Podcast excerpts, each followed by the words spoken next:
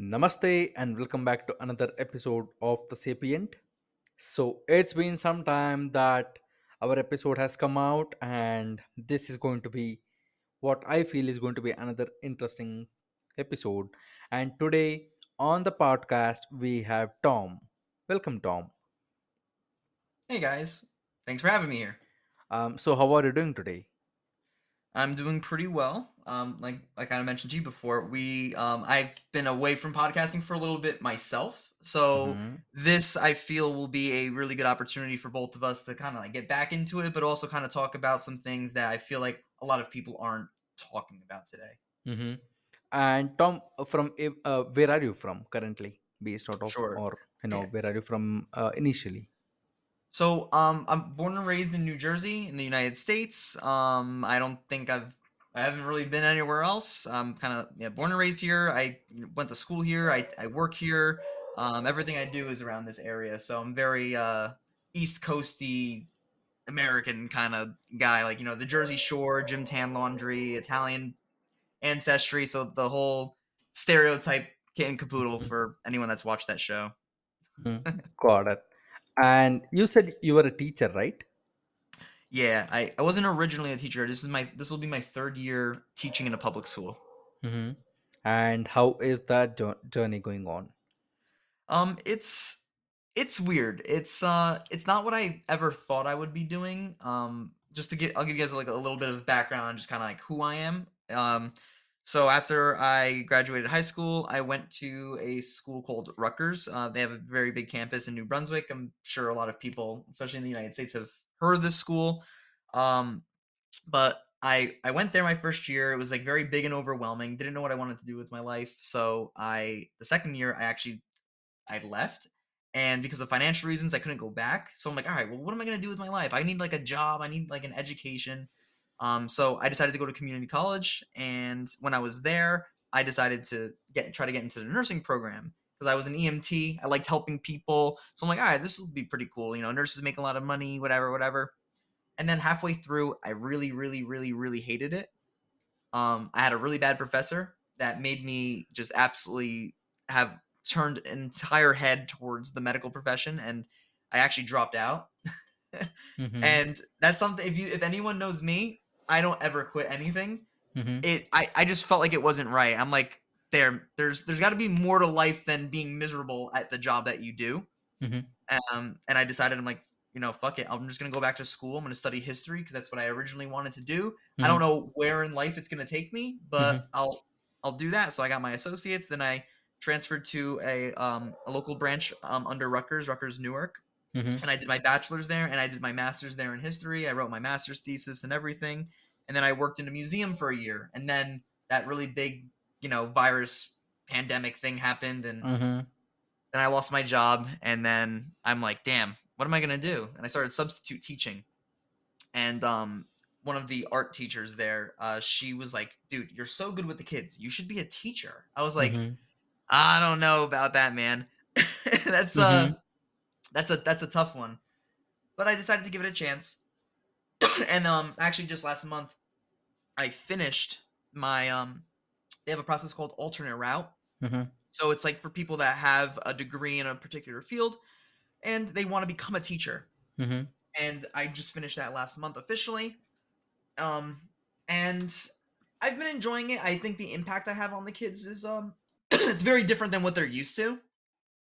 And it's a good way for me to like still talk about history and be like nerdy and stuff, but I'm able to help the kids kind of like uh, I also I live um in the same town I teach and it's a Mhm. very underserved area. So a lot of the kids there's high levels of poverty, hmm single parent households, uh drug abuse, things like that. hmm So I think so working with these kids I've built a lot of respect with them um and they tend and as a newer teacher it's very unheard of for them to be liked so much, which is cool. I feel nice about that, but Mhm. um I feel like I'm not doing it just to make my job easier. I think Mhm. mutually, if you just you know show people respect, they will also show you respect back. Mhm. Um, and that's kind of like the premise of like my teaching. I try to treat people as a person, as opposed to like a just a number in a public school system or just another student, because everyone has a unique hmm background. Everyone has a unique story. So everyone you meet, I'm sure you know you've met dozens of people on your podcast, hmm you know, everyone has a different story and everyone is unique in some weird way, right? So Yes. Um. that's So kind of where I am. Um. Yeah. It's kind of like I, I think it's like a it's like a journey. Um. So because you have gone through this kind of ups and downs in education, here is another question: How big is your um educational debt? Um, my so I'm actually um this I've spent this summer since I have off. Um, Mm-hmm. I've been really reflecting on a lot of things for myself. Uh, the past couple of years, I've been really getting into like philosophy, uh, Stoicism specifically. I'm very I like reading the classics and stuff like Epictetus and uh, Marcus Aurelius. Um, and I just you know I want to like how what best way can I live a virtuous life? Like what are things that I can do to be a good person, but also try to achieve like greater knowledge and greater understanding of things. And um, I Mm-hmm. think it's about I'm probably maybe ready um, to look into starting a PhD next year. I would like Mm-hmm. to study. Um, usually they call it they call it like American Studies. It's like just a very broad term for like PhDs in history. Mm-hmm. Um, but I specifically study technological history and culture. So that means technology being like literally any tool that Mhm. helps humans accomplish a task Mhm. um, and I like to study the culture of it. Culture being just a reflection of behaviors, attitudes, points of view that we kind of culminate around certain topics and stuff. You know, Mhm. like I'm, you know, we're we all take part in different cultures. You and I have different culture, and then there's like subcultures of like, you know, I'm like like I'm big into music. I play drums, but I'm Mhm. a huge metalhead, right? That's like a sub topic. It's like a subculture of the music culture in general Mhm. so technological culture talks about like um what effect does technology have on our us as people really our, our societies and how do how do we use technology and does technology shape innovation or do we kind of bend the will of technology to su- be subservient to like what we need it to accomplish um so that's like the big question Mhm. and I feel that recently it's been getting like technologies.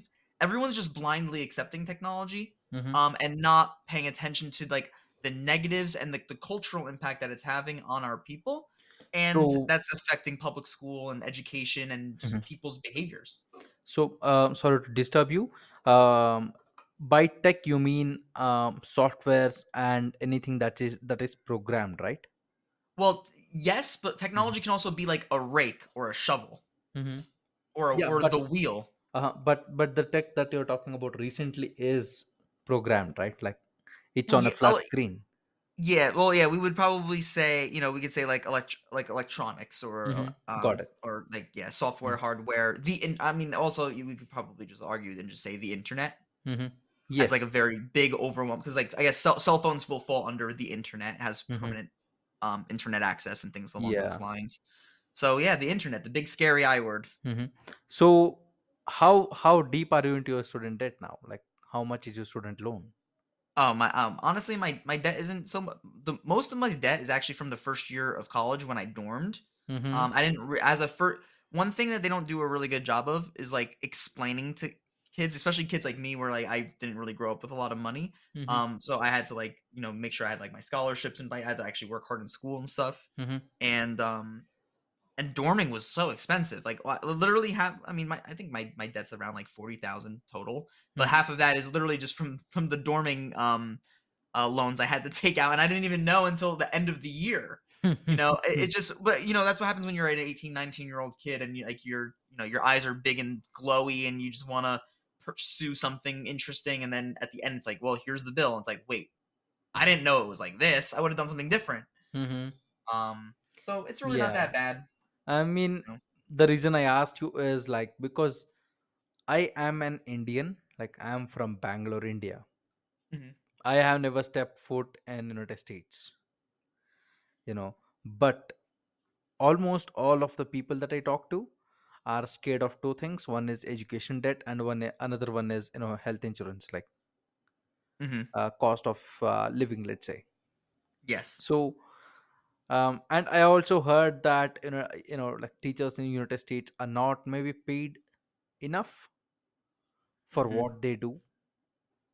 It's it's controver it's a little controversial, I'll tell you why. Mm-hmm. Um, my my personal opinion, I think people that go to school to be teachers are some of the worst teachers. Um, I'm a little bit. This is where I'll, I'm going to get a little bit cocky. Mm-hmm. Um, I'm just very confident in myself and my my intellectual ability, but also my ability to be a, a professional. Mm-hmm. Um, my ability to treat people with kindness and respect, Mm-hmm. and because of those things culminating together, I think I've been dubbed a very very good teacher by a lot of these kids. And you know, I, I've you know, it's it's a it's a nice thing because like I'm only 28. You know, I have I have a cat. I don't have Mhm. any kids or anything. Um, so it's it's nice to see that like these becoming these soon to be adults are like looking to me for like wisdom experience like guidance and and like support because a lot of these kids don't get this stuff at home. Mm-hmm. so teachers oftentimes wear a lot of different hats. So it's like you're not expected to just go to school and just teach. Sometimes there's days where i have to be a therapist. Like i can't tell people come to me crying. I've i've had stories of students with like horrible like like miscarriage stories like insane stuff that like i'm like whoa like i teach social studies Mm-hmm. this is not my thing but you know i'm i think i'm intellectually capable enough of handling those scenarios Mm-hmm. um and you gotta also remember if a kid came to you to talk to you about that that means Mhm. they trust you so that means like you know there's you know there's a lot of people in our facilities where Mhm. the kids that are supposed to go to talk to these people because that's their job they don't trust those people so public school and teaching i think teachers um there's a lot of controversy. So it's like there's a thing called tenure. Are you familiar with what tenure is? Yes. yeah so our, our in our district it's four years and one day. So the first day of your Mhm. fifth year you now have tenure. Mhm. um since this is my third year i don't have tenure. So i can actually be fired for literally no reason and they don't have to even tell me. I'm not entitled to know why or anything. Mm-hmm.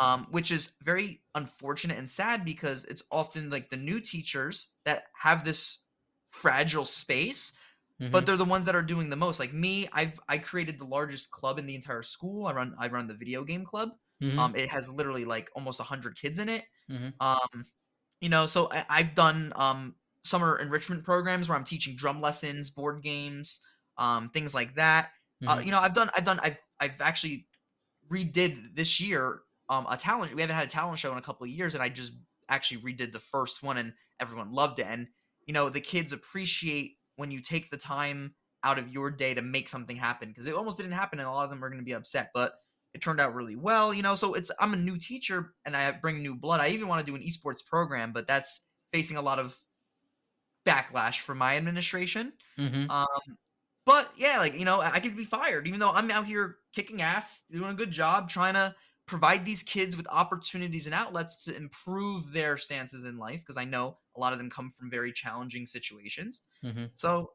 but at the end of the day, like I'm the one that gets shit on for stuff. You know, like um, I'm not gonna go. I won't go into too many specific details, obviously, Mhm. just for you know that reason. But I will say that um, there are supervisors that I Mhm. have that are not the most competent individuals. Mhm. Um, and I've had a lot of backlash with um, some of them. And there's a lot of other controversies of who knows who, who Mhm. has more power than you. Um, so a lot of people like to, you know, kind of like wave their wave their weight around, Mhm. and it gets into and it's sad because the way they treat you and their really shitty mindset gets in the way of the actual goal, which is educating and providing resources and outlets for the kids. Um, and that's just the one thing that gets me the most upset about the public school system here in the United States. Everyone thinks it's so great. I have actually I have a I have a student. She's from um oh where where did she I think she came from Saudi Arabia and she she talks about like um like her family like um moved over here uh Mhm. because of like how good the education system is and she always laughs because like she's like the, the public school system's terrible Mhm. and I'm like I'm like you're not wrong like it's just lack of funding or people aren't funding it appropriately or we get all this money from the government and then your administration does like the dumbest things with it and it's like not solving any of the problems that the kids are being faced with and Mhm. this is what makes teaching hard because it's like you're just this one person who's trying to um, provide an education, create an impact, be a resource for kids, and it's almost like everyone in the system is fighting against you to do that. Yeah, I I sort of um, saw that um, because I have many brothers and sisters. Uh, those are cousins who are in United States right now, and uh, one of my sisters um, you know uh, she had twins uh, who were into uh, who were very involved in american education, system. So they were studying there and my sister transferred back to india. So she brought those kids here. And those kids are really struggling in, in education in india now because of just of the standard and the kind of curriculum that we have here um, they are they are unable to cope in like mathematics and science and all these things. Yep, um, yeah so that's kind of weird I because say I wouldn't even say it's weird, and and this is why. Mhm, Um, the United States, you know, is the largest and wealthiest country in all of like human history, right? And like a lot of my kids and a lot of people in America, like there's a lot of shit in America. We ha- we mhm, we fuck a lot of stuff up. I you know, mhm. uh, but you have, to, you to remember, America itself is like an experiment, right? yes when you look at other countries, there's more uniformity, there's more similarity within culture and ideas and ideals and religion. And so it's a lot easier to get along with people. Whereas in America, everyone, oh, you're black, you're this, you're Jewish, you're short, you're tall, you're gay, you're. There's so much things that allow people to just harass one another. hmm And and it just causes a lot of it, that's one of the distractions that like a, a lot of our politics like to use today like um you know like oh if you're a democrat then you support liberalism and you know this and that and if you're a republican you hate gay people and hmm that's like not true it's just like all this like all this like hate speech is like used to like obscure people's views on things hmm and then at like the level of like a school and like how this ties into like schools in in general is the United States knows for a fact that not every single person needs to be an educated scholar, right? Like you need people to work at McDonald's. To hmm you know, you, you need people that are that are going to work as janitors. So the public school system doesn't function as an out for people to obtain deeper um levels of education. It's literally just like, hey, are you like decent enough of a human being that you can pay your taxes and just work a basic job? um, i mean you don't have to work you just have to pay taxes Yeah. Well, yeah, actually actually realistically, you don't even you don't have to even know how to pay taxes because it gets taken out of your paycheck. But yeah uh like the, the kids don't even understand what what they are or like um a lot of kids don't understand like just even their rights as like an American. Like, you know, like freedom freedom of speech is something that is very undervalued here. hmm Um and because people don't these kids don't realize that actually in other countries your level of freedom of speech is not the same as it is in the United States. And I because I trust me, when I was younger or when I was like going through school, like I thought like, yeah, fuck America, America sucks and stuff. It's like, you know, hmm the idea of America being this place where you can do what you want, like um, um, uh, obviously within like you know reason, right? Like you know, building a business of your own, um, you know, however you want, however you want to decorate, it, however you want to serve your customers. That's X, Y, Z, whatever. Like that ability to live the life that you want is a beautiful thing because life is this very fragile, small, short, specular thing. Um, and but tom kids don't have um that view. yeah but do, do you think that's kind of overrated in united states Do I think what? like do you think like you- americans feeling that it's a very great thing to have freedom of speech do you think that's overrated because Um, you know no, because it's severely underrated. probably Like, like more than 70 countries in this world have freedom of speech and basic human rights mhm. like and i feel like you know me as an outsider you know i'm just playing a devil's advocate like I mean, me as an outsider, I, I always see these things with um, you know Americans or Mhm. Canadians that you know we have freedom of speech, you know we have access to First Amendments and all these things. I'm like, yeah, so has another let's say 40, 50, 60, 70 countries in the world. It's not something that only a particular country has. Yet, yet today you see where online, uh, I mean, like you could get cancelled and you know your account could could get banned for speaking fact right now in united states and that's a scary situation Yes, so this is this is where things get very com- this is where things get very complicated and historical, right? So when we're talking about the United States, um, like and like the founding fathers and all that, you have to remember that the philosophy that the sovereignty of the people of a government rests in the hands and the lives of the people, as opposed to the ruler or the very the very small selection of rulers, was a very controversial and new idea, right? The fact that you had a say in your government or your leadership or the rules and the laws of your country, that was that was groundbreaking, right? So I, it's not it's not the fact that like oh yeah America's the only country that allows free speech or X Y Yeah, but Z. Tom, It's um, just like you said. don't you think that's like almost out of practice today? That people have control over their um, laws or um, you know like how country operates? out of practice out of practice uh, i wouldn't say it's out of practice i mean there's there's an issue right because like for example in like the united states like um in the everyone knows that we've been going through some very controversial elections in the past couple of years Mhm. um i did not vote in the most recent election uh for a very specific reason because um like as as an american citizen i have the right and the freedom to you know choose the person that i want to better represent our ideals as a president or as a senator or as whatever it may be.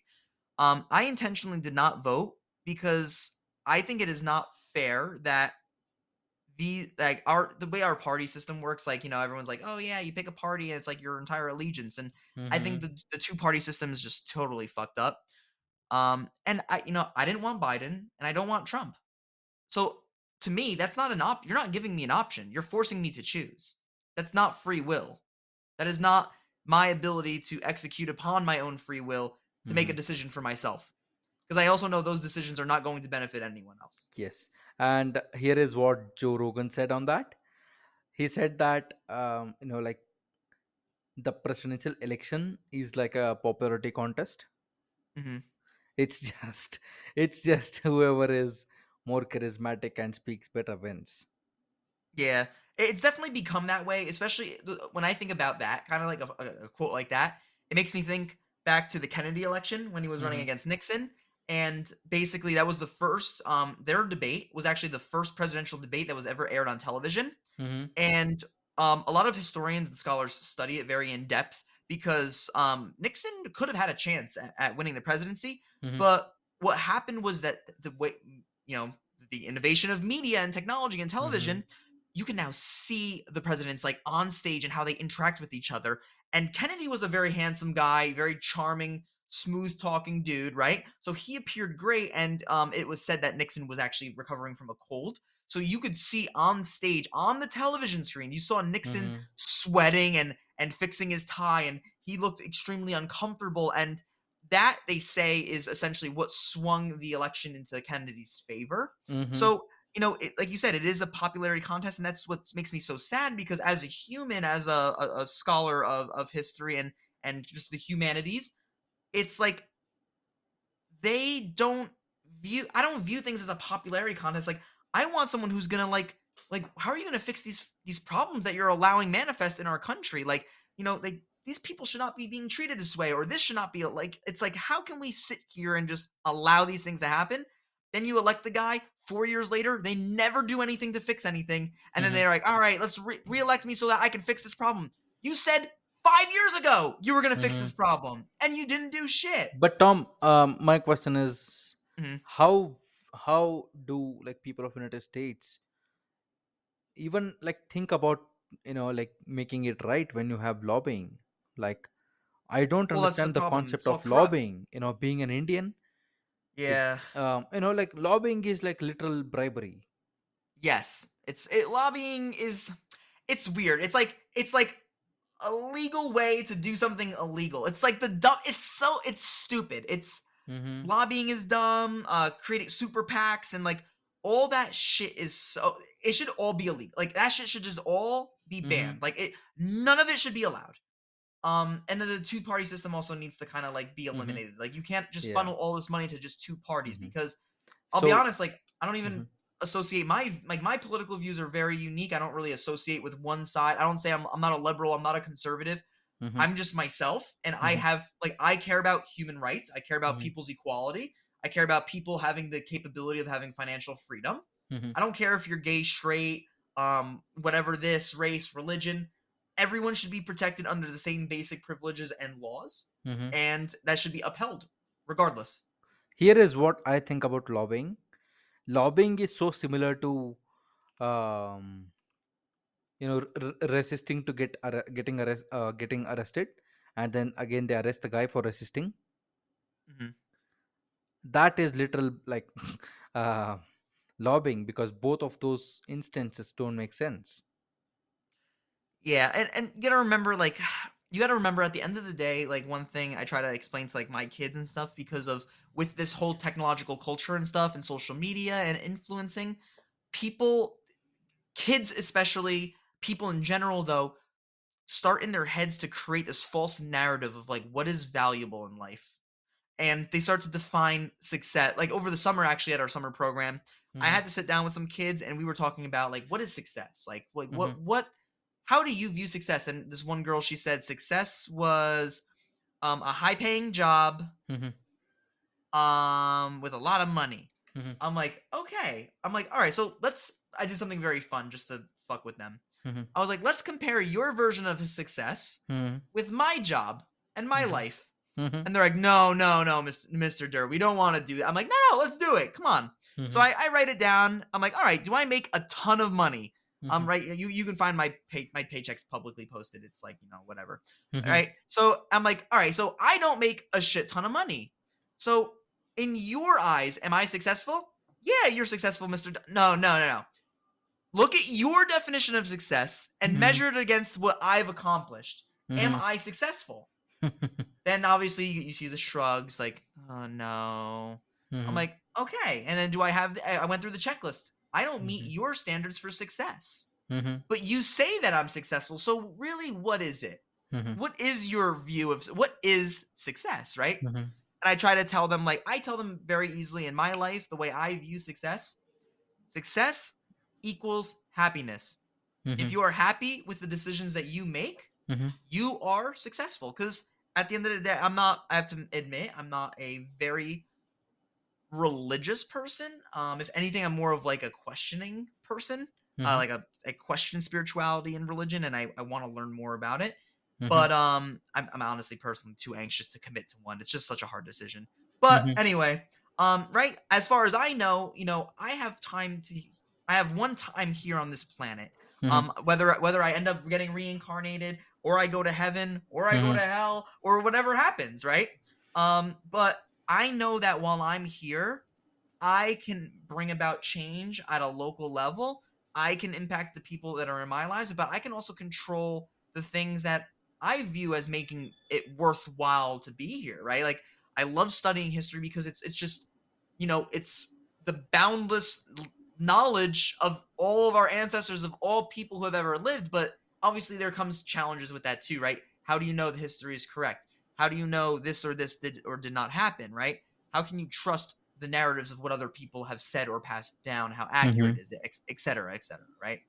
So I define happiness on things like that, playing music. Like I like to play play music, play drums. Like I, you know, things like ba- very basic things like that. That defines my happiness. I, I have enough to mhm, support myself. I feed myself. I take care of my body. I work out. I love music. I play video games. I hang out with my friends. I spend time with people that are important to me mhm, that's that's successful to me because like I don't need a, a private yacht. I don't I don't have I personally don't have the desire for any of that stuff either. It's just not necessary. I've never been a materialistic person. mhm. But that's where these kids are kind of like that's where their shortcomings are. And with technology and social media and you know the way that I feel like But just but do you think that's essentially bad? You know, yes, wanting a yacht. yes, How?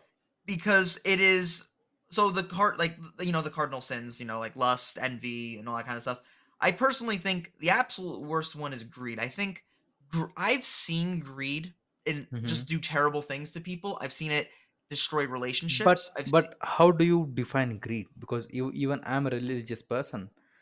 Um, by Mhm. all means, I have studied my religion. You know, I practice it. But how do you like set a limit on greed? Because because greed, greed is like the the unnatural desire the the con it's, it's actually not not unnatural because i would say it is natural within humans humans naturally sin and, and do just bad things Mhm. um well actually all right actually, so i i don't want to make a horrible assumption but you you, you are practicing Hinduism. um hinduism all right I, I, Yeah. I was gonna you know i obviously um so right tenets within hinduism i, I would believe right um or for example if we even look at like for example like buddhism right Mhm. um, and the Buddha, he would say that the number one way, well, he says that human living is suffering, right? Like Mhm. all of like living is suffering because there's pain, there's death, um, there's destruction, there's but that corruption. but that is such a pessimistic way of looking at it right because a, a, a, a you know a mother gives birth to a kid and hmm a- at its first breath you're saying your life is going to fucking suck for the le- rest of it so just die now. Like hmm then what would be the meaning of life? So so that gets more into like i mean tom um um you know that the reason i asked you this question is um I, I i was very harsh on greed like don't be greedy and all these things. Mhm, um but not as you know deep as you but i am a little bit history buffoon. Like i i, I love history.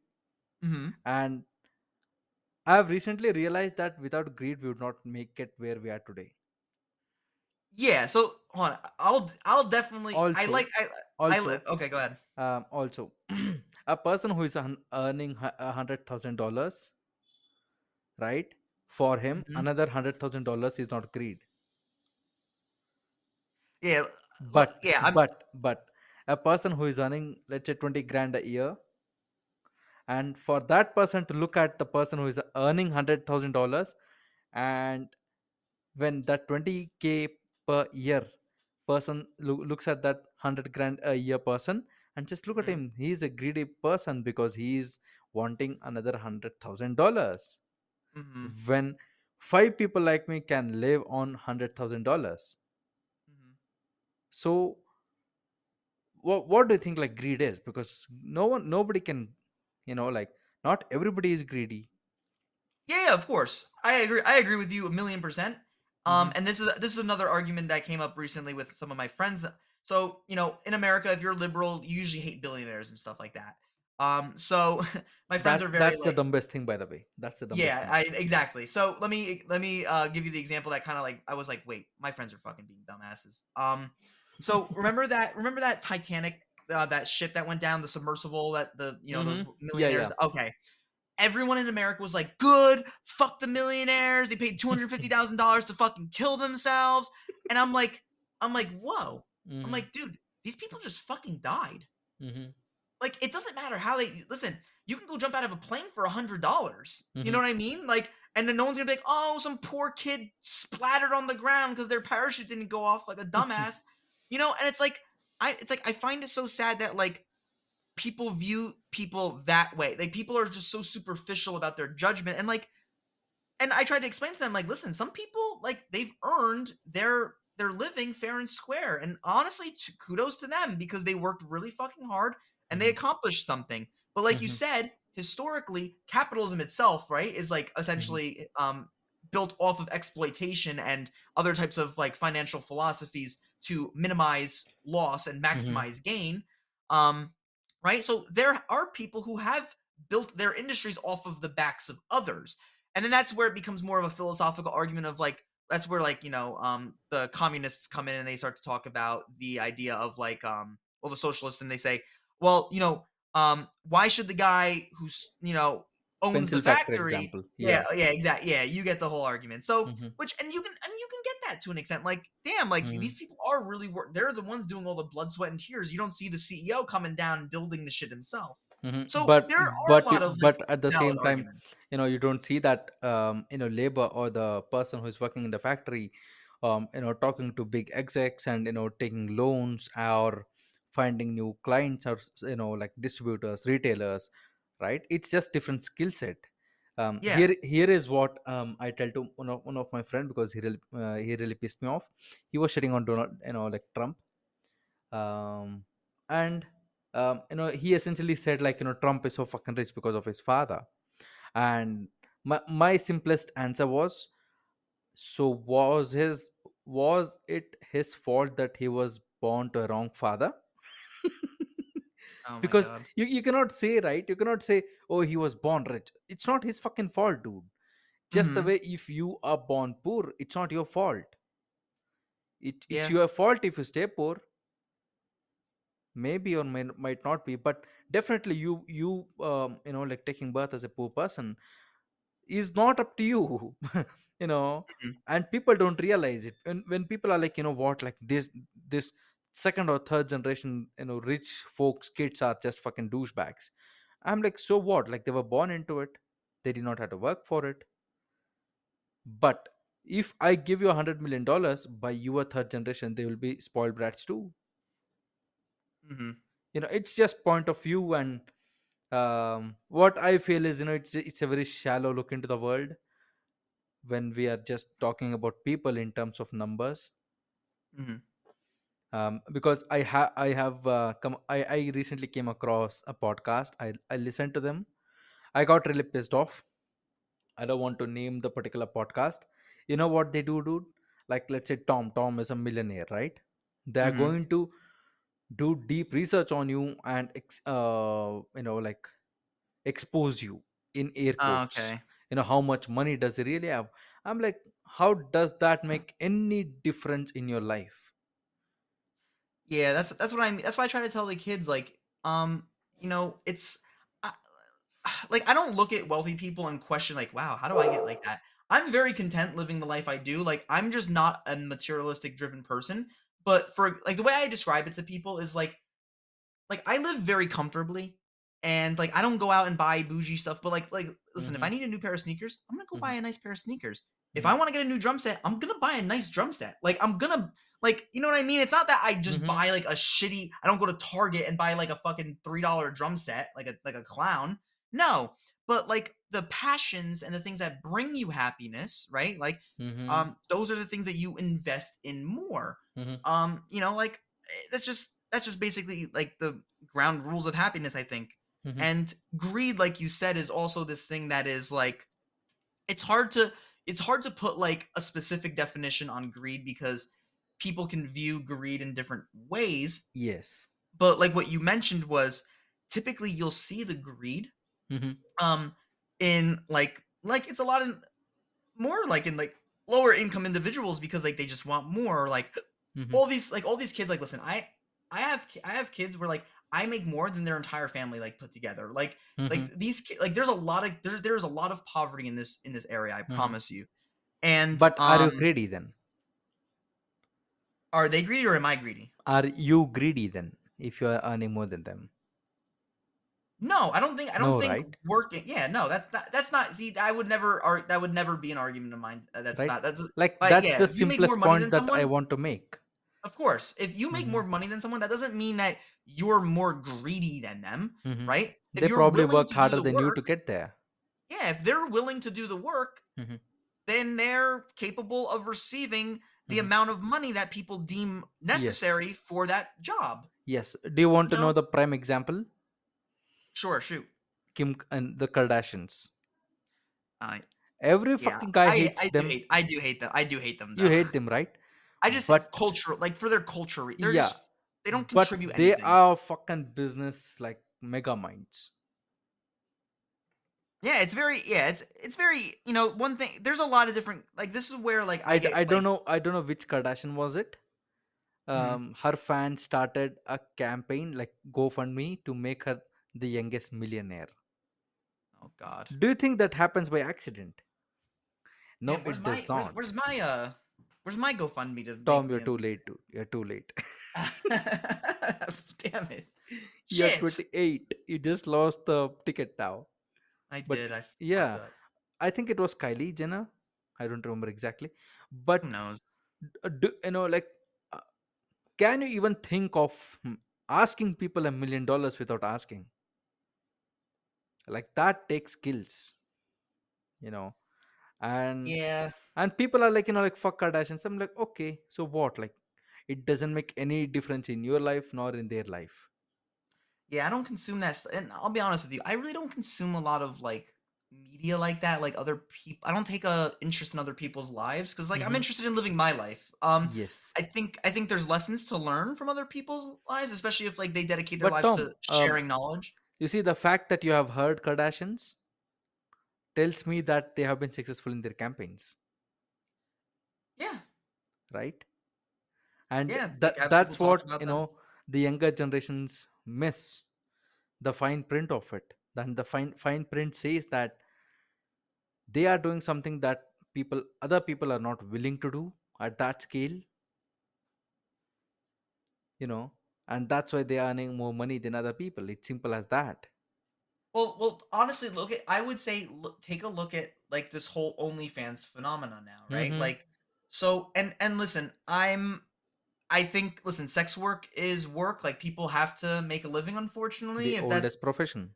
you know, it, it yeah, one of the oldest professions, right? And but the thing, but the thing is, like, it's like when you have conversations like this, you need to like establish. There's so much groundwork that needs to be established. Like, let's talk. Like, you need to talk about like morals. You need to talk about standards, and you need to talk there is no about morality in boundaries. OnlyFans.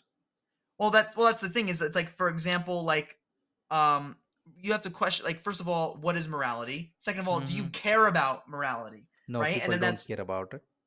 or or or self or have standards for themselves, right? Mhm. Like Yes. and because like to say that people don't like sex isn't is a lie, right? Like we are. I try to explain to people like there's basic human functions that people need to accomplish, right? Mhm. It's eating, sleeping, Mhm. shelter, and Mhm. reproducing.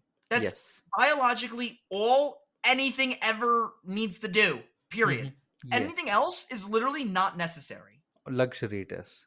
It's absolutely a luxury. Exactly. Mhm. So to lie and say like, yeah, man, I don't like looking at cute girls. You're a fucking liar.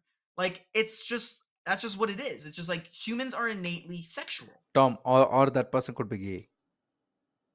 Yeah, but regardless of sexual attraction or no, I'm just saying. right? I'm just saying. Yeah, I understand that. But I but understand that's see that's another thing too is like because like I see a lot of the kids are like questioning like oh gay or bi or this or it's like look fuck I have you. no listen I have I have very close people in my life that are Mhm. all very different ident- like they all identify differently whether Mhm. they're immediate family or you know friends and relatives and coworkers and stuff Mhm. um but like to the extent of it in like it's it's getting like it's getting I think it's getting personally it's getting a little crazy Mhm. um with like some of the stuff that I'm hearing and just seeing and there's always new words being made up and it's just like I hate the fucking thing that I hate the fucking thing that people think that it's okay to talk about sexuality in those people or in that group of people who cannot vote or drink alcohol. mhm. Like you cannot, right? You can. You, I think in United States it's 21 or 18. I yeah don't know. 21 20 yeah 21 is alcohol Yeah, 21 is alcohol. Alcohol is not even fucking dangerous. Literally, literally, alcohol is not dangerous, dude. But sexuality is very dangerous to play with. Yeah yeah you know it's not alcohol's not poison or anything like that like Yeah, it's not literal poison going into your body no one has OD'd in alcohol. I, I don't think so. Never. Like, you know, people Uh. have gotten into accidents. That's their own personal decision. But it's not drugs, you know. And do, that particular, you know, like group of people are not even allowed to vote because they cannot think, you know, properly or they cannot think, or let's say their thought systems are not developed. And with that particular group of people, you're talking about sexualities and, you know, all these things. I'm like, yeah, fuck you. well this is where it gets like like this is where it gets got complicated right so it's like Mhm. for example like i think listen if a, if a dude wants to fuck a dude if a girl wants to fuck a girl eh, like i don't care who what you do on your time i don't care i really don't but the thing is like um and I, i'm very supportive of people living their life i think that is i think that is also very important like if that's if that is someone how someone wants to live their life and they're living safely they're not bothering or imposing their lifestyle onto someone else and forcing them Mhm. to appreciate or approve of something that they don't Farid? Mhm. then then then that that's where it becomes a little problematic and that's where this is Mhm. becoming a little bit of an issue like in New Jersey for example they're very liberal and Mhm. they have things in their curriculum where like they teach about like um like anal sex and like safe homosexual damn. practices at Mhm. like certain grade levels i'm trying to think like it's to the point where like dude. parents are like signing their kids out of the classes and um i think and it's like they even make like non-gendered books now for like first graders where it's like I crayon and you can that. change your color I and it's like-. I un- listen if when they become an adult, like, and also one thing I I personally don't like lately is that um them dying like doctors and stuff diagnosing children with stuff like this, like gender dysmorphia, Mhm. and starting them on hormones below the age of eighteen. yeah. Because the thing is, listen, if that's something you want to make in a, as a, a decision as an, a fully informed adult, that is up for you to do. But the Mhm. thing is, I don't think there should be a ten year old that's taking the opposite hormone. It's just Yes. It's But just like you I were think you were 10 years old. How you know how could how hmm could you know about sex or sexuality when like I mean because minors can't have sex. So hmm if they can't if they're if they legally are not allowed to have sex, how can they legally um put chemicals into their bodies to change hmm their their sex?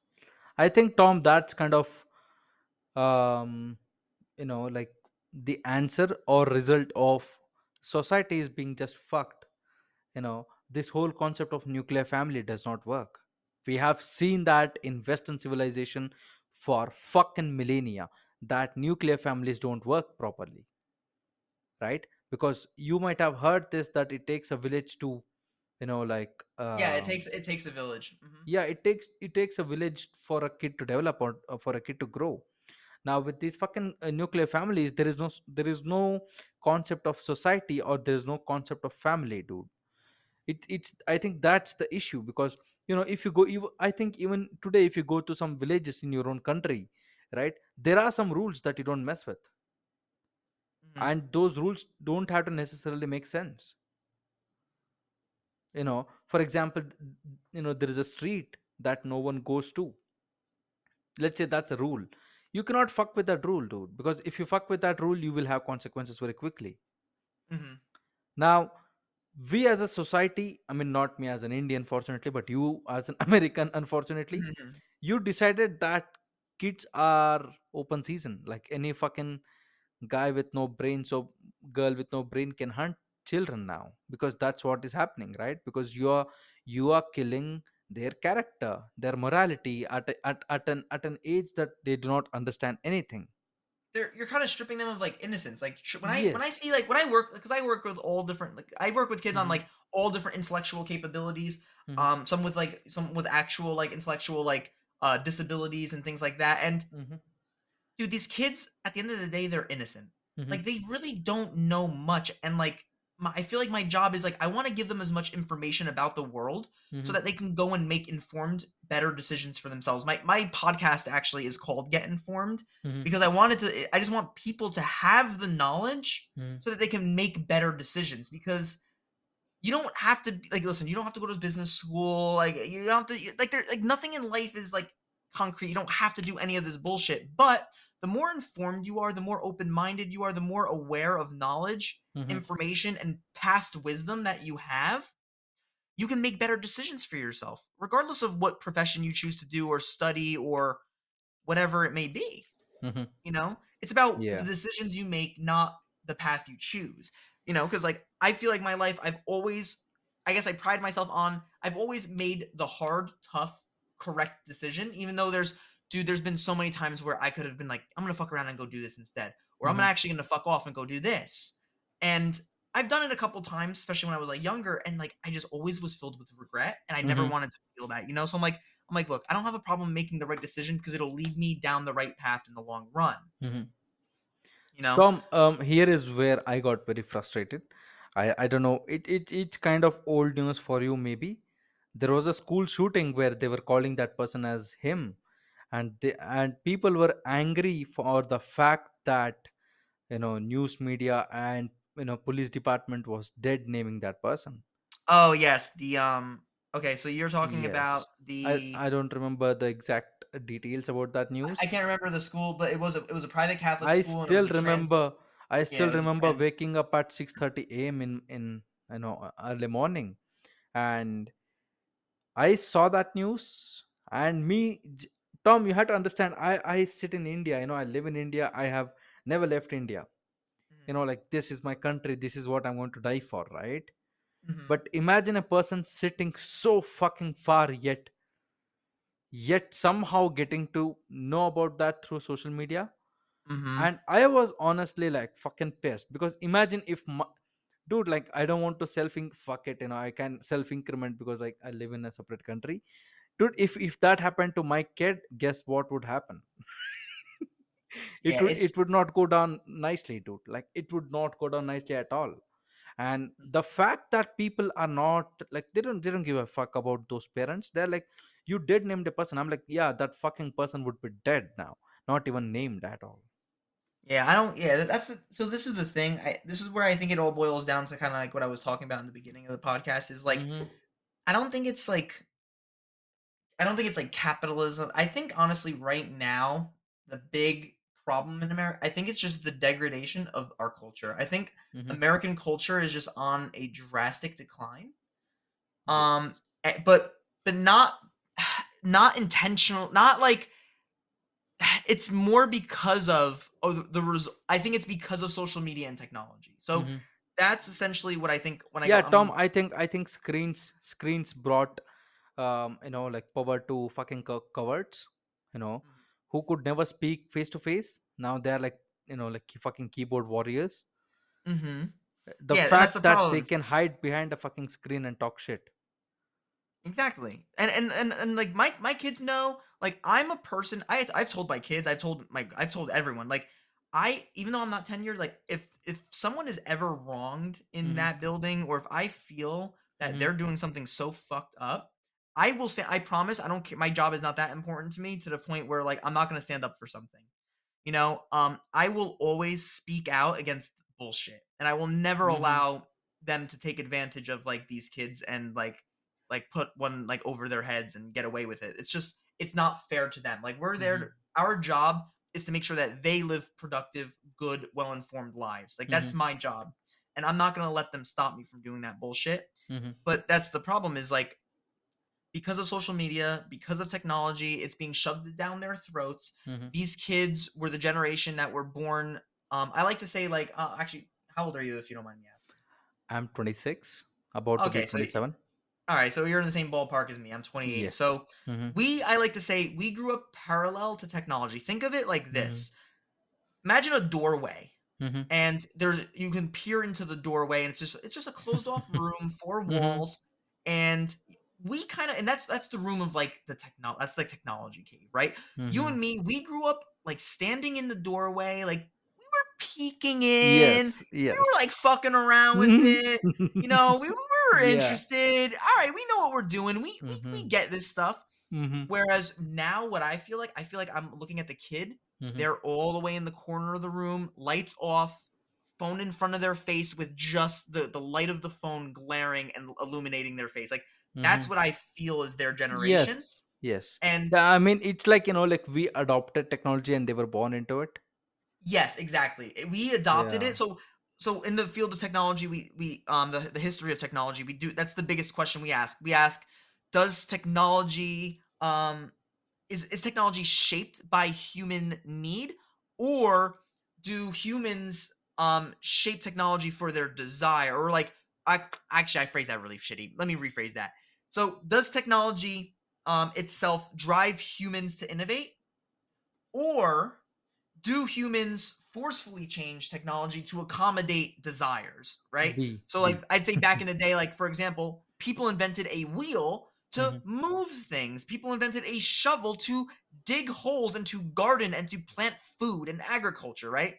Um Tom, so invented uh, all these things. here is like I'm drifting away maybe, but here is here is a question that I've always wondered and you know like really curious about that I talk to no matter how many historians, they wonder about it.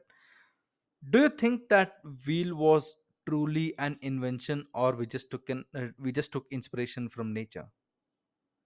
for for what invention The invention of wheel.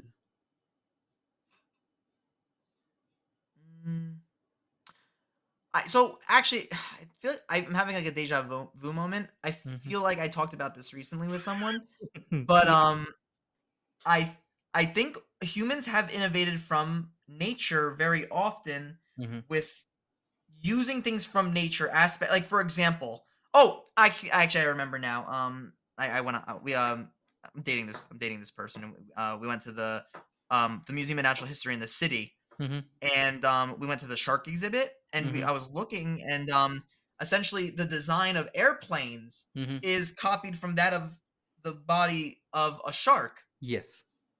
with the way the dorsal fins don't move um Mhm. to keep it aerodynamic. So it's like we've learned from our nature to innovate Mhm.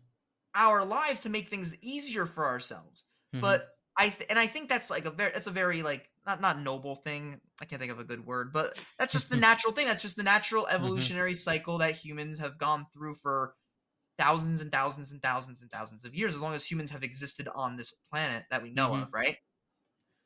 But now it's getting to the point where like, dude, like they want to create neural implants and self-driving cars, and it's like these are things that are like, or like iPhones that come in 15 different colors. Like, But Tom, do you think do you think that is really like like the future, or is it just something that we are wondering? no, I'm I'm honestly I'm very I'm very um pessimistic about the future in hmm terms of technology and the effect technology is going to have on us. hmm For example, AI is now an actual realization, right? Dude, but Um, but um, Tom, j- uh, sorry to interrupt you. I go work ahead. I work as an I I I know like my by profession I'm a digital marketer. I hmm have my own agency, blah blah whatever, right? I can definitely say that to my listeners too that chat gpt itself is fucking getting dumber. It's not getting better. Because it's being restricted. no no no no no. That's that's not the reason.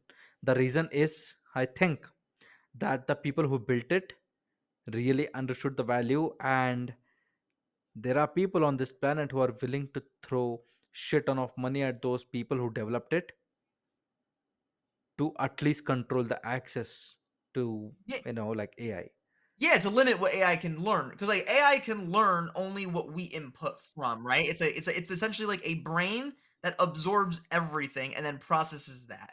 So we, um, by putting content into it, um, you know, that's gonna feed this brain so that it can develop different responses. Hmm. But the scary part to techno the, the scariest part of all technology, all forms of technology, social media, websites, Mm-hmm. platforms, etc., Mm-hmm. is that people control the software and the Mm, behind the scenes.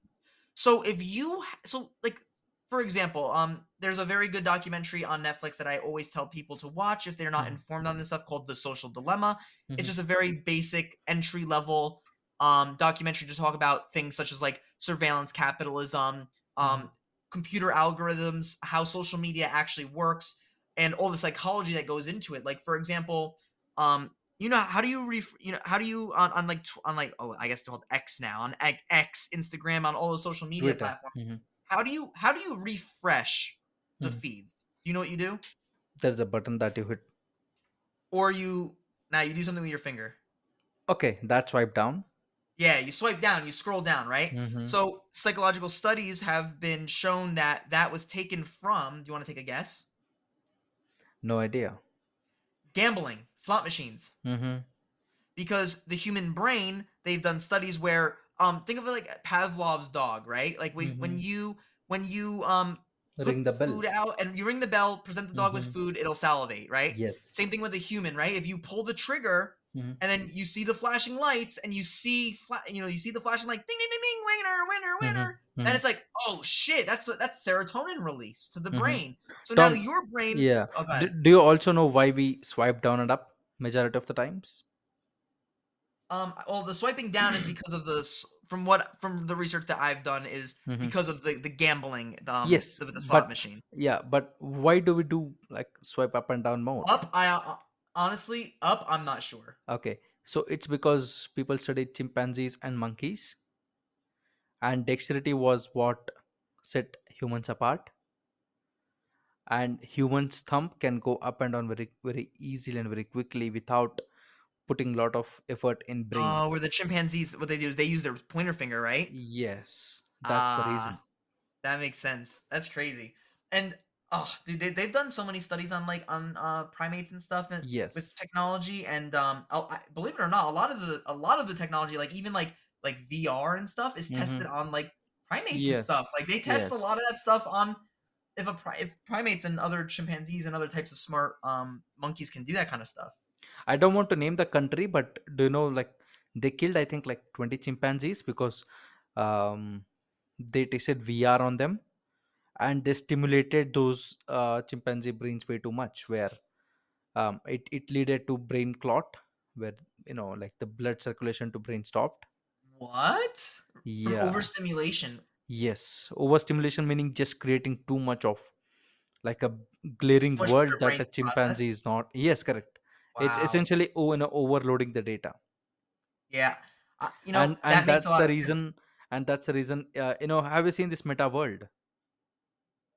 I ha- so I haven't I haven't heard of this scenario, but it makes sense to me. Like it, um, it's Uh-huh. like clicking in my head. I'm like, wow. So I know. Have you heard of Meta World from uh, this Mark Zuckerberg group?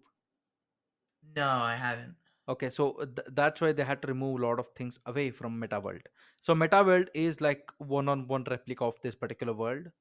I don't know th- why they would do it. Mhm. And you have to wear this expensive VR from Meta to use it. Um, I actually, I actually do have a VR headset. Um, Mhm. I have, I have an, I have an Oculus.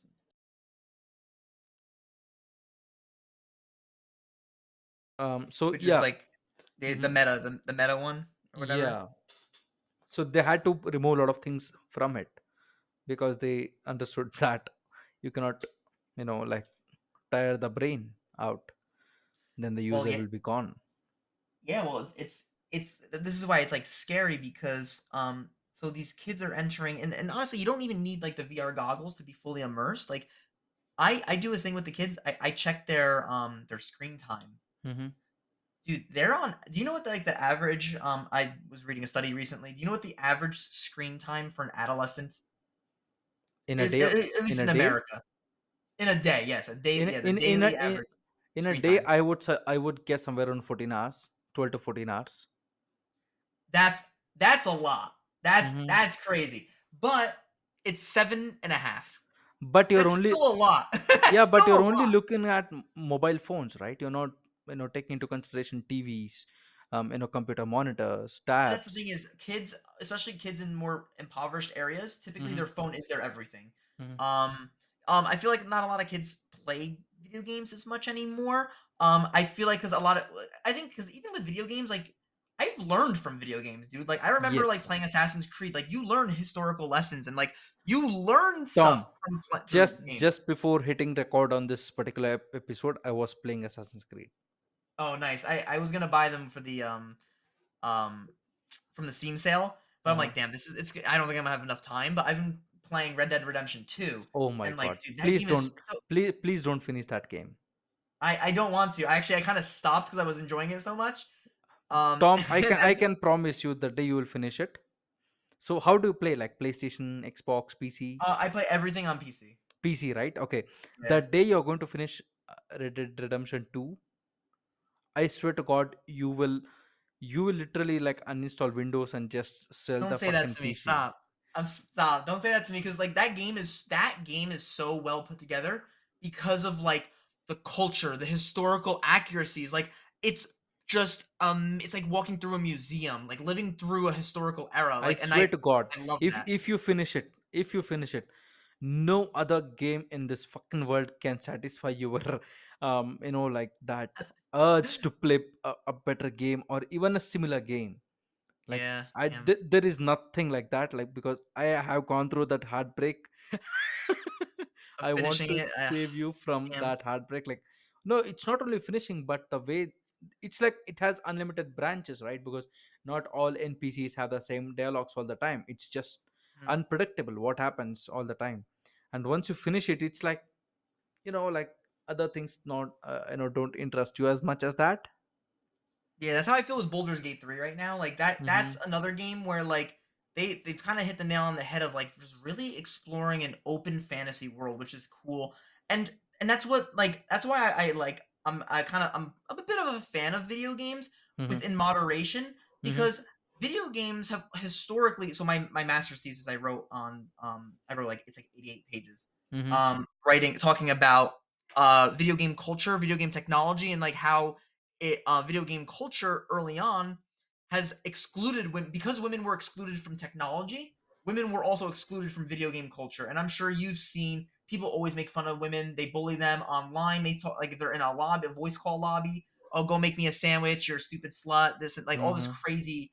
Like there's always been this negative bias towards women and video games, whereas video games are simply just like a fun outlet for human creativity and yes. no person should be excluded from that right? So that's why i think video games and esports are a good outlet for the kids especially if done right because it for example like i was a nerd like when i was growing up like i was a scrawny little nerd you mm-hmm, know and i would have loved esports. I used to be top 2000 in like league of legends. I used to be grandmaster top 500 on overwatch. Like i used to be good at mm-hmm. games but there was never an outlet for it. Or I never had anyone channeling me or pushing me in a direction there was no monetary part to it Exactly. You hmm know, so and it wasn't just me and my mom knew because I used to go outside and play games. I used to walk everywhere, go to the park, hang out with my friends. So my mom never had a problem with me playing video games, you know, because she hmm knew I was well-rounded. But these kids, they're not even like playing video games. They just sit on TikTok and scroll through TikTok for hours and hours and just watch mindless videos uh, Tom, minute after minute. uh-huh. Do you want do you want to like hear s- hear a good news? Sure. Like in India, TikTok is banned. I know they wanted I know Trump wanted to ban TikTok in the United States. Yeah, they banned it here back in uh 2018 or 19. Oh, so they actually banned it at a good time before it can actually do anything. Yes, What because it's it's a Ch- Chinese software, so they were like, "Fuck you." so what do you actually, you know, I'm going to ask you a question now. Yeah, um. Actually what so what the, what would you say does the Indian community actually what do they view um the result of of that? Do, do they think it's like no, what what I mean is do they view that that decision, that political decision of banning TikTok, do they think overall it was beneficial? Do you think it was like, eh, it's really not a big deal, or like actually, you know, maybe we would benefit from having it? Like, is there like a So consensus? people really don't mind about you know that much about it because hmm TikTok did not have enough time to like you know like bury its roots in India. It was hmm very new back then. I still remember it was very new. It was so new that you know people running into bugs and you know issues when when you wanted hmm to use TikTok back then. And back then itself, government of India decided you know what like they are taking too much data and you know uh, so we don't want that here because back then I don't know whether you remember or not. Um, there was a report that um, you know many devices started dra- uh, draining their batteries very fast since they had uh, installed TikTok. Um, because there was so much internet bandwidth that was going on even if the phone was in sleep or in even lock mode. hmm So there were a lot of complaints about it, and then all of a sudden, you know, government of India like banned like I think 90 plus apps that were Chinese um yeah so in, Yes. in in india you know that kind of void has been filled by instagram and some other small um you know like tiktok clone apps here locally in india hmm uh, but you know people don't really bitch about it that much because um you know there is a game called as pubg have you heard of it Oh, of course, yeah. I used to play PUBG when it was like in mm-hmm. like beta or whatever a long time Mm-hmm. ago. so you know like pubg and india have this kind of romantic relation where um, eh, they come out and the government of india bans them. Again they eh, modify their privacy laws. Again they come back. Again they get banned. It has happened like four times and now for the fifth time they're again back in india. Um, but there were a lot of contingencies for them. Like they had to set their servers within india. They cannot Okay. export the data to other countries.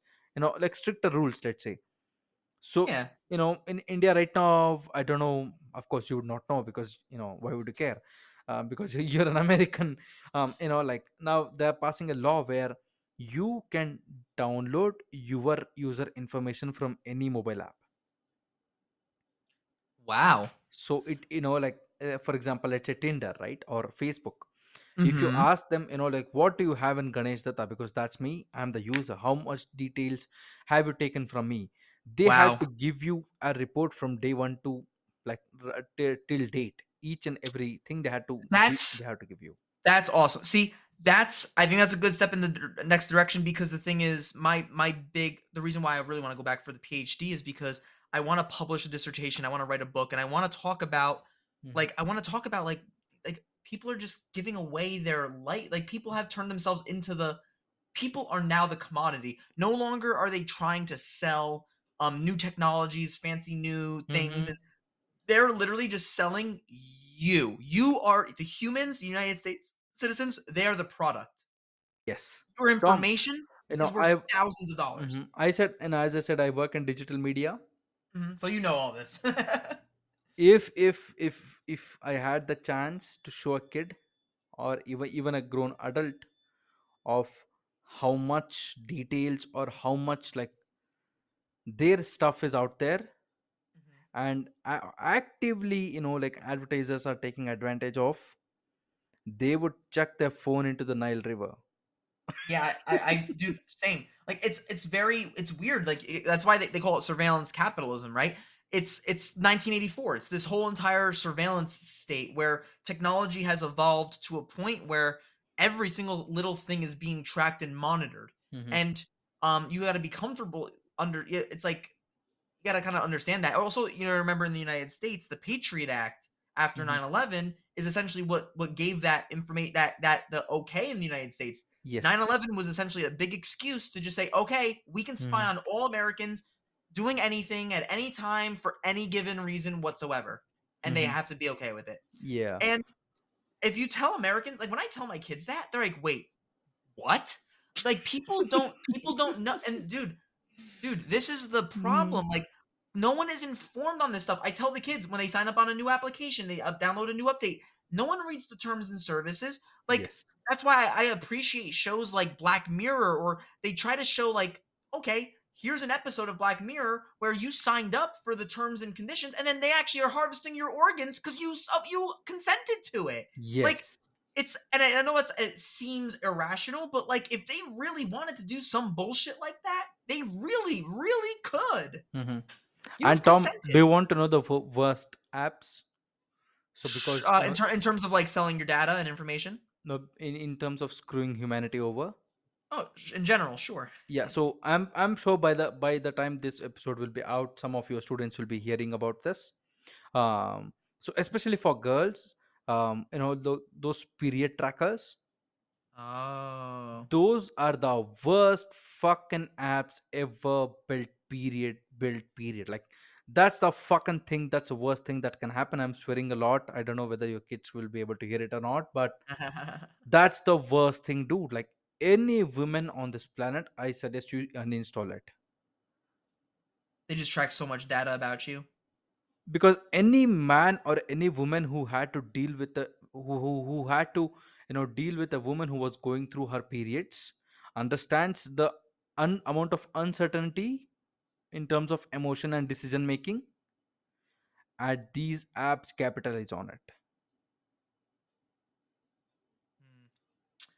That would that would make sense because a lot of a lot of the way that social media func uh, the algorithms of social media function, they try to create essentially like an AI replica of your brain and like what decisions. Basically, it's just a lot of pattern gathering. So it's like if you buy a lot of things online and they all mhm, tend to be black, the next advertisement you're going to get is going to be for a product in the color black. mhm.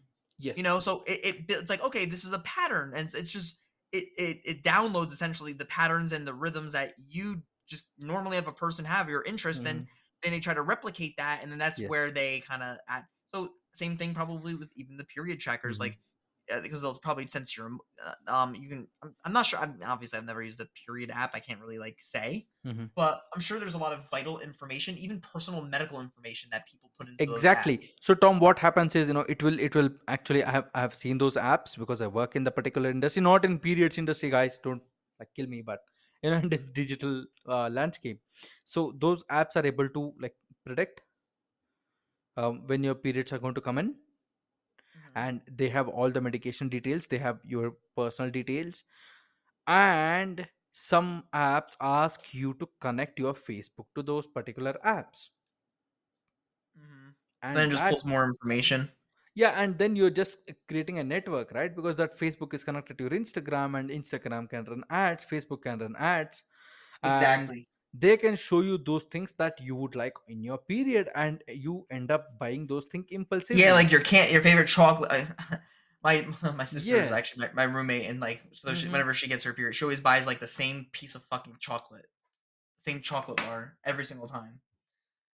You know, so it's just it's just funny because of like I don't how understand. Like, how how could you call your sister as flatmate? what uh, she like she just we just she just has the other bedroom in my apartment. Yeah, then it would be just house, right? Like, it's a house that you you we both are living in. I mean, I guess I mean any apartment, any house, anything you live in as a house, I'm right? I'm just she's fucking with she's you. like she's like with yeah, no. but um no, because just I it I see just I see this very very weird. Because one one time I was talking to this young guy. He was out of Colorado.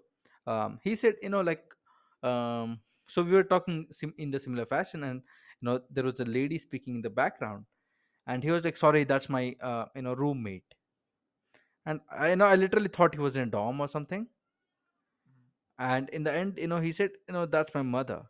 I like the fuck are you talking about? God. yeah. So yeah, I'm just fucking with you. Like, don't take it personally. No, no, I don't. It's all Um, good. so Tom, moving on. Um, here is the saddest thing that I saw today. You know, I was just scrolling Facebook. I mean, not scrolling, but just you know, looking for good content.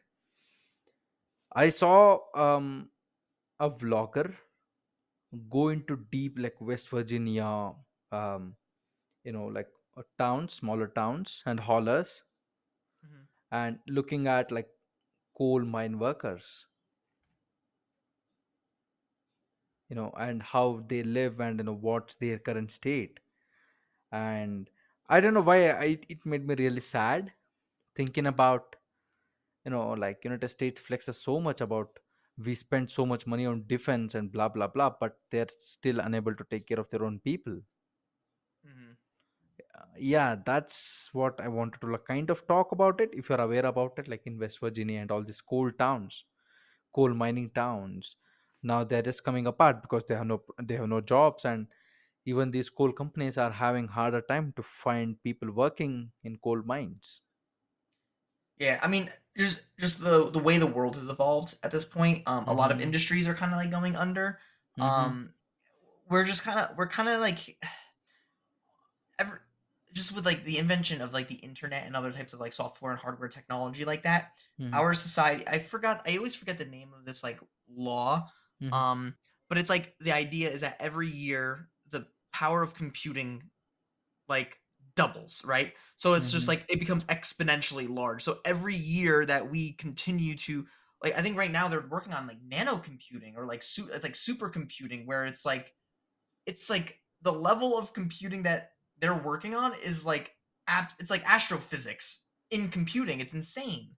but Um but but computing you know formula doesn't take human cost into it right uh I, I would assume not and because of and but that's the problem is that they don't care. Like right because people tom here, here here is what it here is what i believe and here's what i trust right i, I because i come i come from a very big airport third world country i cannot believe that i'm you know still saying that um, because tomorrow that is 15th august is our independence day Mhm, um, I still can, cannot believe that I'm calling my country as third world country because that's what we are labeled as, even though we are the fifth largest economy in the world right now.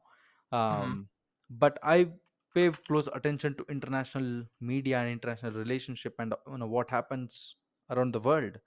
And you know, like, are you aware of this cobalt, um, m- you know, mining kind of clashes and ethics? mhm, So it's like you know, like DRC, the Congo is where the biggest reserve of you know cobalt is in and mhm. all the batteries in this world need cobalt and all of these people who are liberals or whatever they want to call themselves as who are you know like solar panel wearing battery carrying people Mhm. i'm like yeah but you're not taking human value into consideration Yeah, th- they, at a, at a at a big level like that, they, they typically don't, and that's because tom that's he, like he here problem. is what i believe here is what i trust right because you are you are my age i and also you are an expert in history right I try to be. yeah because you're a teacher dude come on now I dabble. You uh, you know like you must have seen on your own eyes united states exporting its manufacturing to china. Hmm and today even hollywood is majoritively led by chinese people.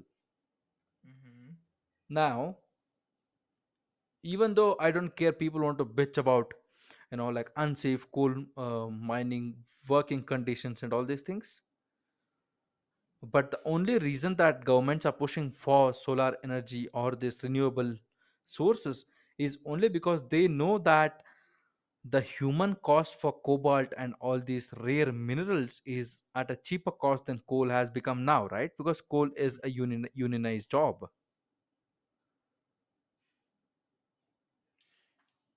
Which is yeah. So it's like so there's a lot there's a lot of like there's a lot of uh, historical narratives on like labor histories and hmm things like that. Um, I'll be honest, it's probably not one of my favorites. I mean, like, because like, I mean, listen, it is what it is. Some people have to work. It's just the history of. I mean, it's interesting in understanding that like you know a lot of people. like are a part of this category. People deserve to be paid livable wages and things like that as well. Mhm. Um, it's just ultimately like a history of like exploitation and the effects of capitalism, and the financial systems, and et cetera, et cetera, whatever. Um, but you're right, and then that's the problem is like these companies are not paying attention to like they're they're maximizing profit over the well-being and the sustainability of their business practice with their employees. And Yeah. that's where things get sad. You know what I mean? Like like listen, I I'm in a comfortable job. I have some of the best healthcare anyone in the United States can find. You know, I'm Mhm. very thankful that for that because you know I do have I do have some medical issues. Like I have a herniated disc in my neck from an accident a couple years Mhm. ago. So yeah, you know, I'm thankful for that. But you know, I mean, I pay for that. That comes out of my that comes out of my paycheck. It's like it's a lot of money, dude. Mhm. You know, so it's not like uh, oh, I just get free healthcare. It's like no, that shit comes right out of my paycheck. Um, but you know, other job, but it's like, why do teachers get this, but not this job or that job? You know, so when it comes to like healthcare, providing for people, providing safe, equitable jobs and stuff, Mhm. it's it's it's hard, you know, because like people enter all these different industries, and you know, if every job had the same benefits, the same pay, Mhm. then no one would ever want to work in a coal mine. You know what I mean? Like Mhm. you have to Yeah, make it course. worth for people to you have to make it worth it for people to work there but you have to Mhm. also make it like safe and effective because back in the day when there were no labor laws right people were like losing fingers the jungle you Yeah. know literally the jungle by upton sinclair like Mhm. exposed Black lungs. um yeah yeah black y- lungs or like just the pe- um so upton sinclair's the jungle he wrote a book in, the, Mhm. in like um the early 1900s talking about um meat packing factories in chicago and like how people were losing fingers Mhm. um how they, they were dropping all the, the meat was infected and they were still shipping it and packing it and selling it Mhm. and just um and just recently a documentary um came out on netflix talking about the state of food in the united states and how it's actually contradictory to what they say everyone says oh the best quality of food in the world Mhm. It's um with not. It's not. yeah exactly like standards were uh, when i was watching i was like wow these standards are lower than I, what i even thought Mhm. Yeah. i'm gonna see if i can try to find um So the in the meantime, uh, Tom, um, I have a very dear friend called as his name is Brendan. mhm. Um, he has been on the podcast multiple times. Like he he is like the most like sensitive soul that I've met in my life.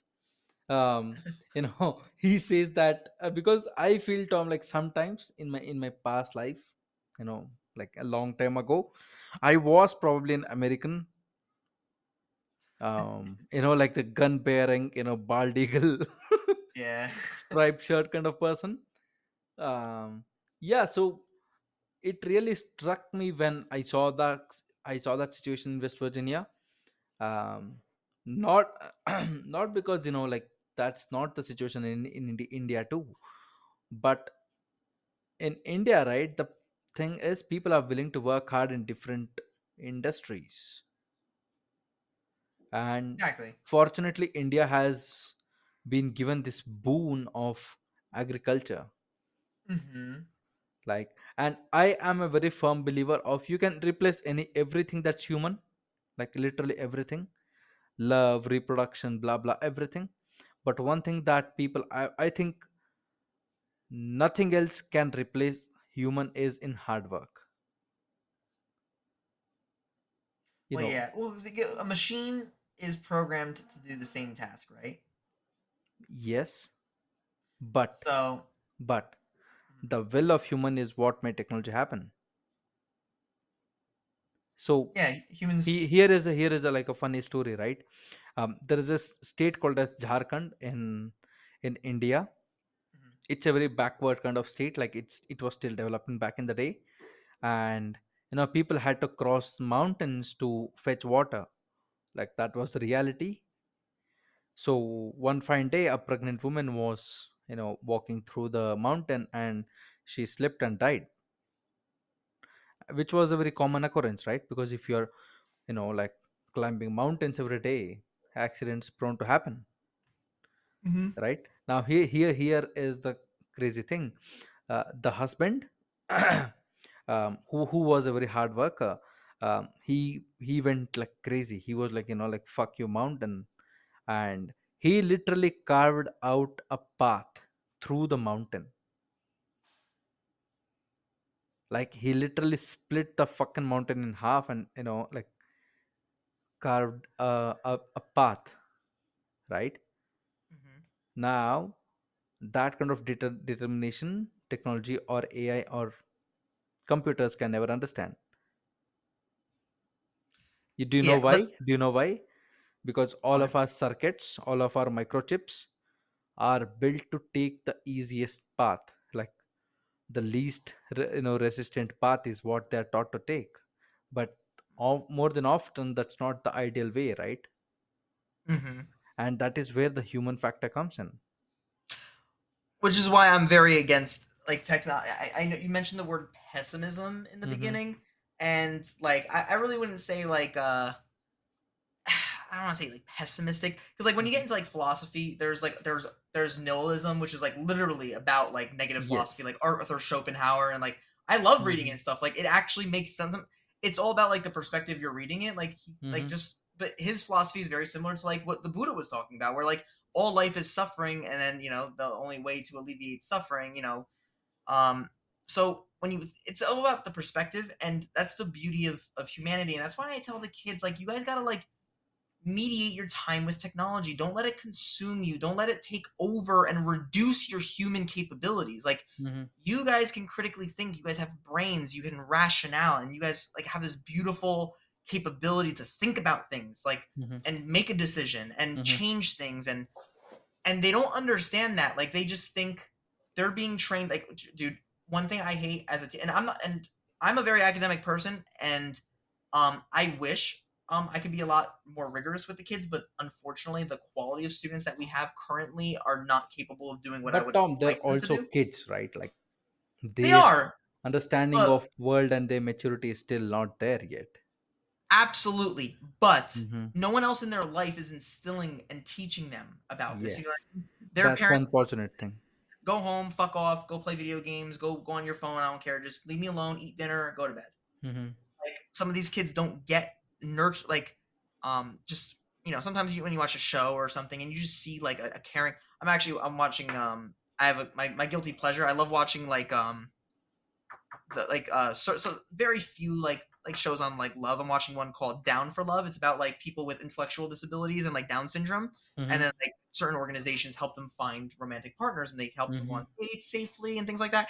It's very wholesome and cute. And then when you see like you meet the families like the families really worked hard in raising these people and like yes you know and they were faced with such a, a, a difficult challenge but they were capable of you know so it shows like the family unit exists like there's good family like but that culture is declining and i think a part of that is the use of technology because a lot of you know a lot of the parents of my kids are all they're fairly young like they're probably like in their young younger 30s they're not too much older than i am mm-hmm. um so what that means is like they themselves probably some of them are like really big into technology or they're a part of the problem too Mm-hmm. um whether it be on social media instagram posts going out clubbing uh, a lot of bullshit but Mhm. the, the the moral of the story being that like technology is this like absolutely amazing thing like i i, I would not want to have been born in a different time Mhm. I love everything that I have access to. I've played some, some of the best games I've ever played have made me cry. Like, you know what I mean? Like I have an electric drum set I use to like practice so I don't make a lot of noise. Like there's so much like benefit to technology that I Mhm. would never want to have been born at any other time. Mhm. But it comes down to us humans being responsible and aware of what this stuff is actually doing to us and how it's affecting us. That's like Mhm. what I want people to understand. I'm not saying don't don't be you don't have to become a hermit, anti-technology, blow up the Mhm. 5G tower. limited But yeah, just be aware. Like for example, like uh, you know, dude, I've been on dates like in the past where like, dude, girls go on their phone or oh like, like fuck that fuck that yeah. One thing I like about this girl that I'm dating now, she she like never goes on her phone. She actually Mhm. literally almost she almost never texts like ever. Mhm. And and I, and I'll be honest with you. I'm gonna be very honest with you. Um, I'm en- I'm enjoying her a lot. I think she's a, Mhm. she's a great human being, and I think we just connect on a level that's a lot deeper than most other people Mhm. and we are looking for the same thing.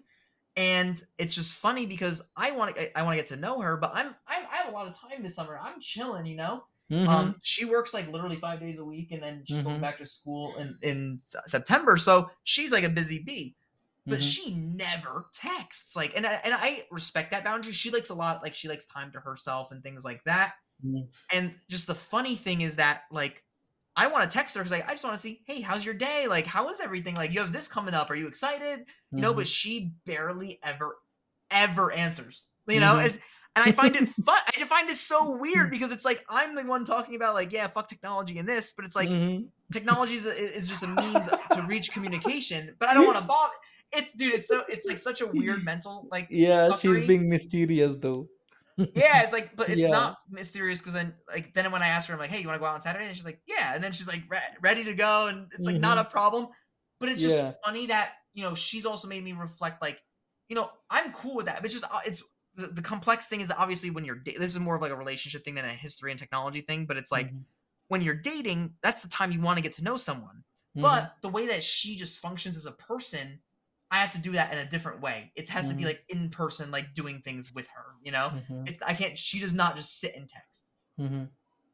So, but that just goes to show that not everyone is fully immersed in the technology field. And me, like, I have social media.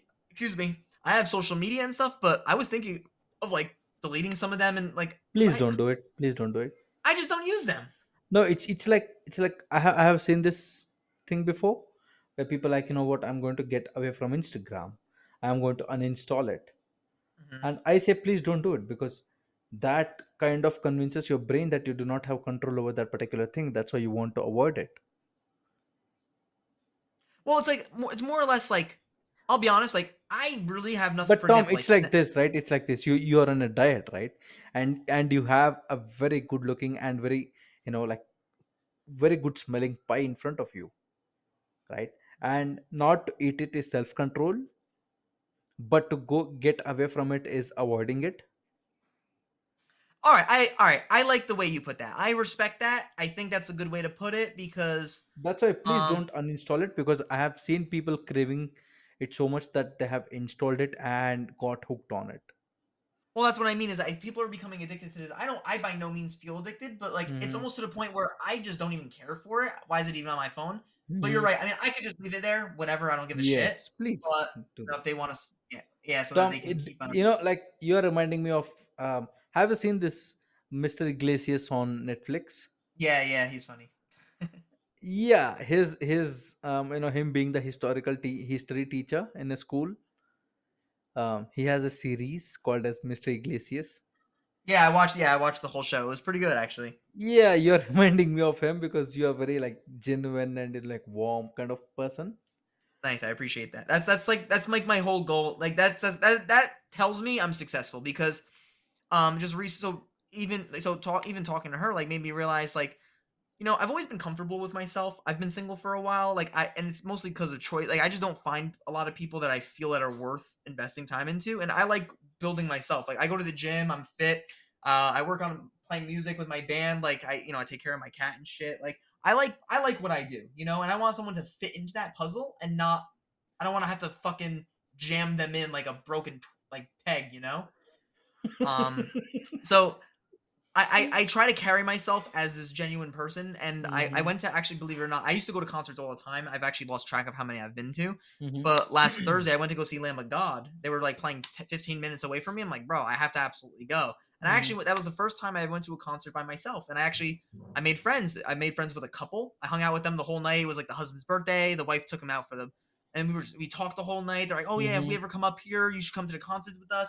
It's just like I like being I like the person that I am because um the way of my outlook, the way I treat people, and the way I uphold Mhm. myself, um, I hope is I would like to have that rub off on like the kids. I want them to see like, you know, Mr. Durr's not afraid to, you know, go out there and and be nice to people or treat people with respect. Like I want to kind of do that same thing, you know? Mhm. And I don't go around telling people like, yeah, I'm kind of the best. I'm kind of the shit. Cause I don't, but I do know my value as a person and I know what I contribute.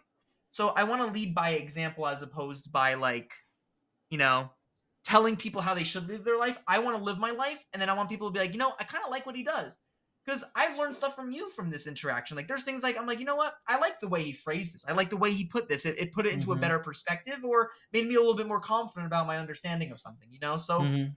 every interaction you have with a person, you take away from them. They don't have to have a PhD. They don't have to be a billionaire. Every Mhm. single fucking person you ever meet will have something to teach you. Yes. Tom, um, I don't know like uh, how to like deliver this, but do you know like a lot of bullshitters don't do podcasts? Like a lot of like a lot of bullshitters that do podcasts. Like No, no, a lot of bullshitters and scammers don't do podcasts. They avoid it. Do you know why? Why? No. Because in in in in a video format, you have visuals to hide yourself. But in audio there is no way to hide because it's just your authenticity coming out. Yeah, podcasts are a lot more raw. I think, and Yeah. That's why I like podcasts. and also you it gives cannot people you more cannot use your body language and hand movements and fucking you know like fancy stuff to uh, you know like misguide people or just use your appearance. Like, you know, for example, there's a lot of good yes looking people out there, right? And a lot of people have followers just simply because they're good looking. yes but And in podcasting that does not work yeah, I mean, there's I, I like visual podcasts. Like, for example, like um, I'm not dude really into, visual don't really podcasts are not podcasts it's like just they're like vlogs, I guess. it's like just hybrid stuck between. Yeah, I'd say it's a vlog, right? A video log, video. yeah it, it's like stuck between a radio channel and uh, mtv Yeah, but you're right. Podcasts are they're very unique, and I think they're cool because they're like they're historical files, and they remind me of like when you're playing like um like Fallout, and you log onto the computer and you like read through an audio file or something. Like it's like an Mhm. old, or like you pick up like a recording tape from a video game, and you're like listening to the narratives that people left behind. That's Mhm. what's so cool about podcasts. They're just gonna be saved on the internet, and like you can consume any amount of them. There's obviously an overwhelming amount of them because anyone can make a podcast. No like, tom come on no it's not it's not there, there is not enough There is there's a lot, no a ton. No, because what you like and what I like is are two different things. True, true. So I guess like in terms, I think just generally like I think because any podcasts are very accessible because anyone all you need is a microphone and yes. all the all the applications are free online, which is awesome because it, it which is Mhm. nice because it allows people an outlet to creativity without But gatekeeping but them here is my money. question, right? How many people hit the record button? Yeah, I, I mean, I, I Because there's the, you you could literally record out of your i- uh, you know like mobile phone, not even an iPhone. But how many people are um, you know like willing to hit record? Yeah, that's fair. Honestly, like you know, if I you know, it's all about qual. It's all as I always tell the kids too. It's like quality over quantity. Um, Uh-huh. I had one professor in grad school. Um, usually because when you're in grad school, you got to write like 25 page minimums. Mhm. This guy, he had no page minimum, but he said it better be. He's like, if you're writing a 10 page paper, it better be the best goddamn 10 page paper you've ever written in your life. Mhm. You know, so um, and that's what I do with the kids too. Like with a lot of the work and stuff, I leave it very open ended, and it, they get a lot of anxiety because they're so used to just being told exactly what they need to do. I'm like, well, you got to be creative. Like this is where you're. I allow my kids to, um, like for example, instead of giving up like one project, I give them Mhm. five examples of a project. And like, hey, you could do one of these five things, and they Mhm. get overwhelmed. I'm like, but I geared it towards people that are more into like photography Mhm. making powerpoints making a podcast making Mhm. i you know i give them so many different outlets but they're not creative because they all they do is they're consumers they're not producers Yes, They that's my that's exactly anything. my point. Um, because you know, like I I have an editor, I have my own team for this podcast, and guys, I'm not flexing, but I'm just telling that you know. And recently, uh, you know, my editor, uh, you know, like we were sitting and editing a uh, on an episode, and I was talking about something that I was not confident about. You know, I was like, whether should I put it out or not, kind of, you know, like sketchy topic. Mhm. and he he listened to it and he instantly was like you are not confident about it right? And I was like how the fuck do you know? And he he was like you know like in your voice like you know like i i can i can understand that you're not confident enough to about talking about it and that's when that's when i know I, it really hit me like you know people are really observing like even when when you think people are not looking at you they are Mhm. Yep. Uh, my mom always used to say something to me. It's um, it's your it's it's, it's always going to be your intentions versus Mhm. people's perceptions. yes So you can have you can have the purest intentions, but if it comes off poor, if it's poorly perceived by others, yeah Mhm. um, then you're fucked. You know, and it's Yes. sad because you can have a pure heart and still get labeled as the antichrist. You know, and yeah it's t- it's tough. It's it's really it, it's Mhm. it's very discouraging. You know, that's that's what makes so many right now we have a we have a huge teacher shortage um, Mhm. in the United States. No one wants to be a teacher, just for the reasons like you were saying, right? Mhm. Um, and that's one of the biggest problems is like teachers are not being listened to. They're not being Mm-hmm. protected. Like when teachers stand up for the kids or stand up for the the programs or they stand up for the academics and they just get shat on and then they don't get support. It's like, all right, I'm here to teach and I'm here to do this, but you're not even giving me the basic resources to do it. Like, you know, it just gets very frustrating and people just kind of give up. Tom, uh, do you want to hear something crazy? Sure. In India, when when you know you're doing your masters to go teach, so in the final exams, they give you like five hours of time to write a paper. And do you know how they like uh, give marks to you? Like how how they grade you? Curious. So they they have a weighing machine. So um, I'm, I'm trying to be serious. Yeah. So they weigh how much like you have written, how many papers. Wow. So they just so you you have five hours to write as much as possible, Yes. and they don't they don't care about the content at all. They don't give a shit about it. They might check like maybe one or two paper, one or two pages. Sorry. That sounds terrible. Yeah. Because that doesn't show. Say this is the funny thing. When I when I in the beginning of the year, every year I do a slideshow for the kids. Tom, Um, but and I, uh, sorry, eh, like you also have to realize in India, right? If if Mhm. if you're a teacher, Mhm. you get on YouTube, you could make a million or two, um, you know, like two in a in a year. That's not a problem here. yeah, teach yeah teachers take forever to make money here. Yeah, here if you get on YouTube, like, and you're teaching proper things, like right now, um, there is a teacher who who teaches chemistry and physics, you know, and he's only teaching physics for competitive exams here. Um, and his his like let's say the tu- tuition or his you know particular channel or academy is worth around I think around 150 million dollars Wow. and it's just one teacher dude one teacher teaching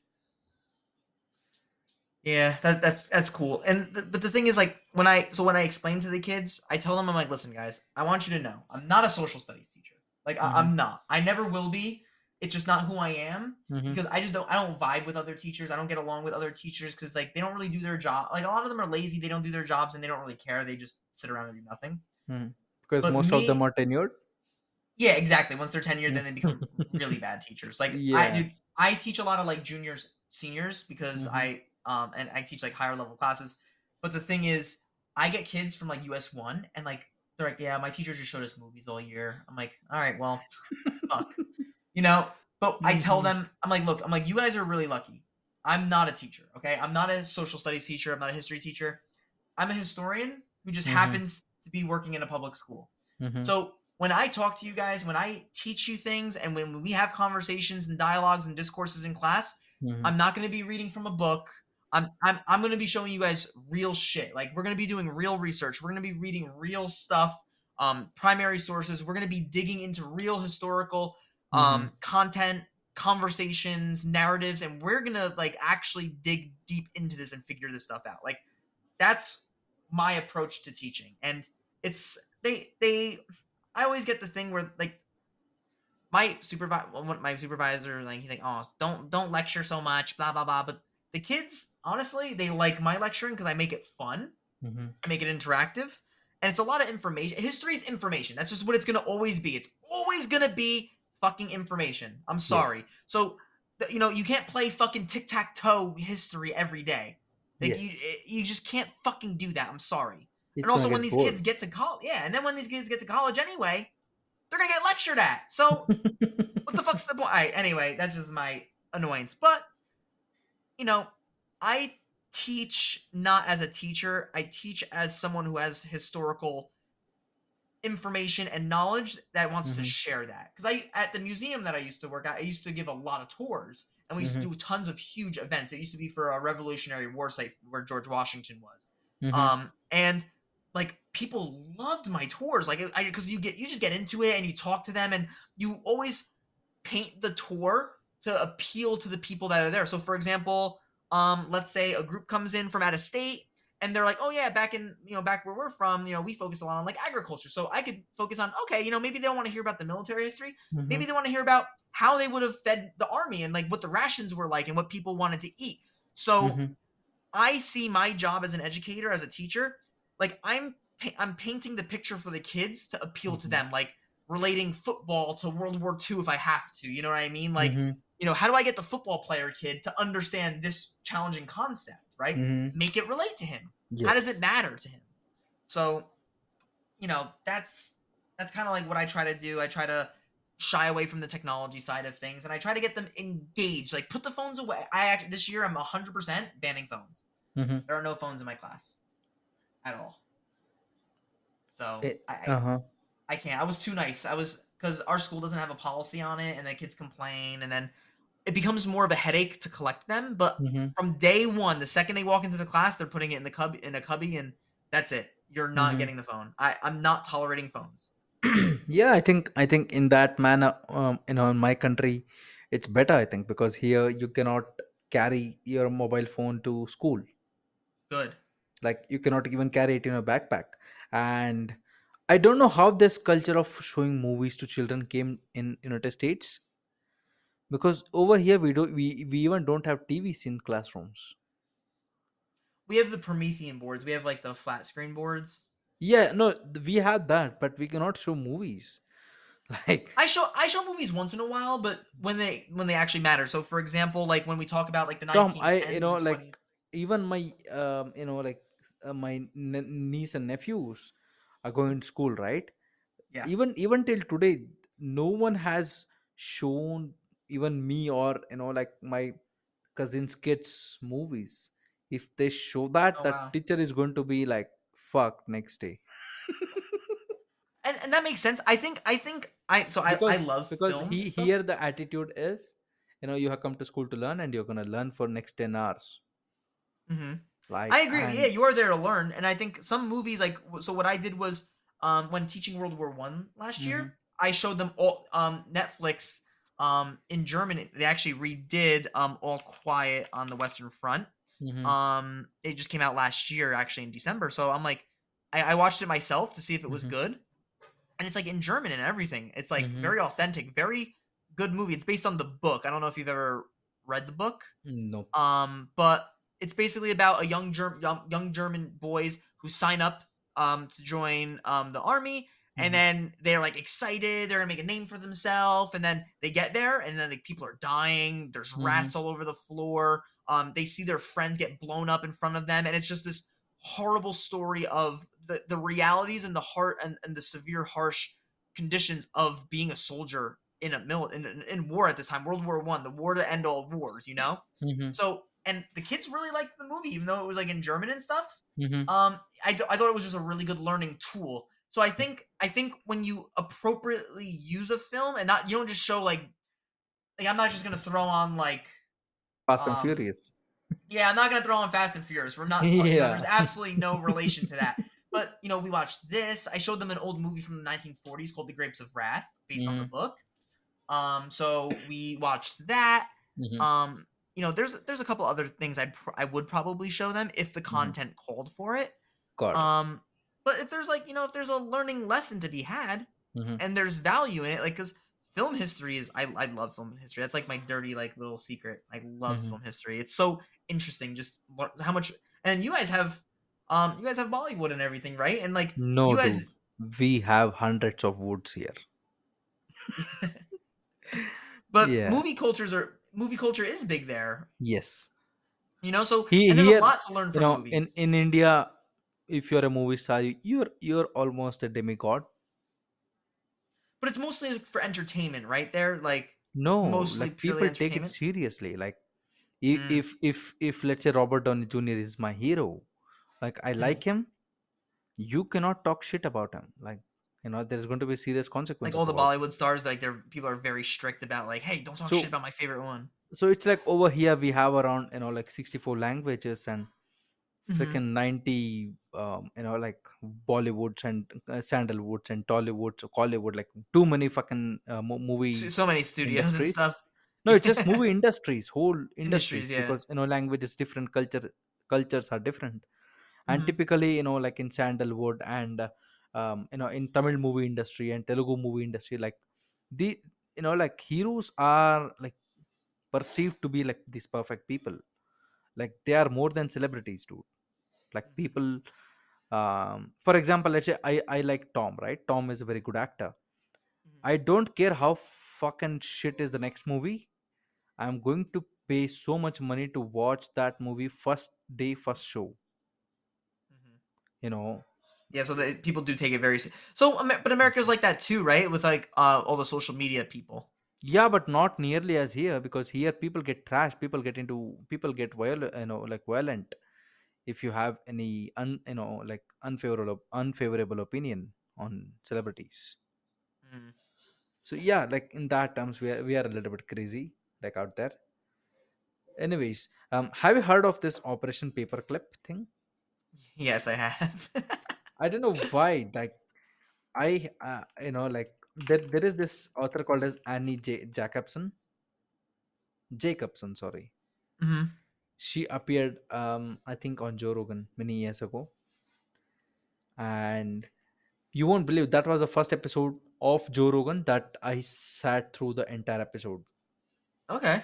because it was so damn interesting because i don't know whether you're aware of it or not but india has a like a very different and weird relationship with germans and world wars Mhm.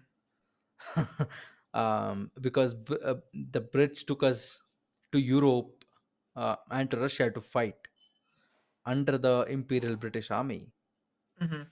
and 1.6 million people that are indian died in the war Mhm. and you know india lost around 2 trillion dollars of value in terms of food grains animals um, arms and ammunitions we lost so much wealth you know in the wars Mhm.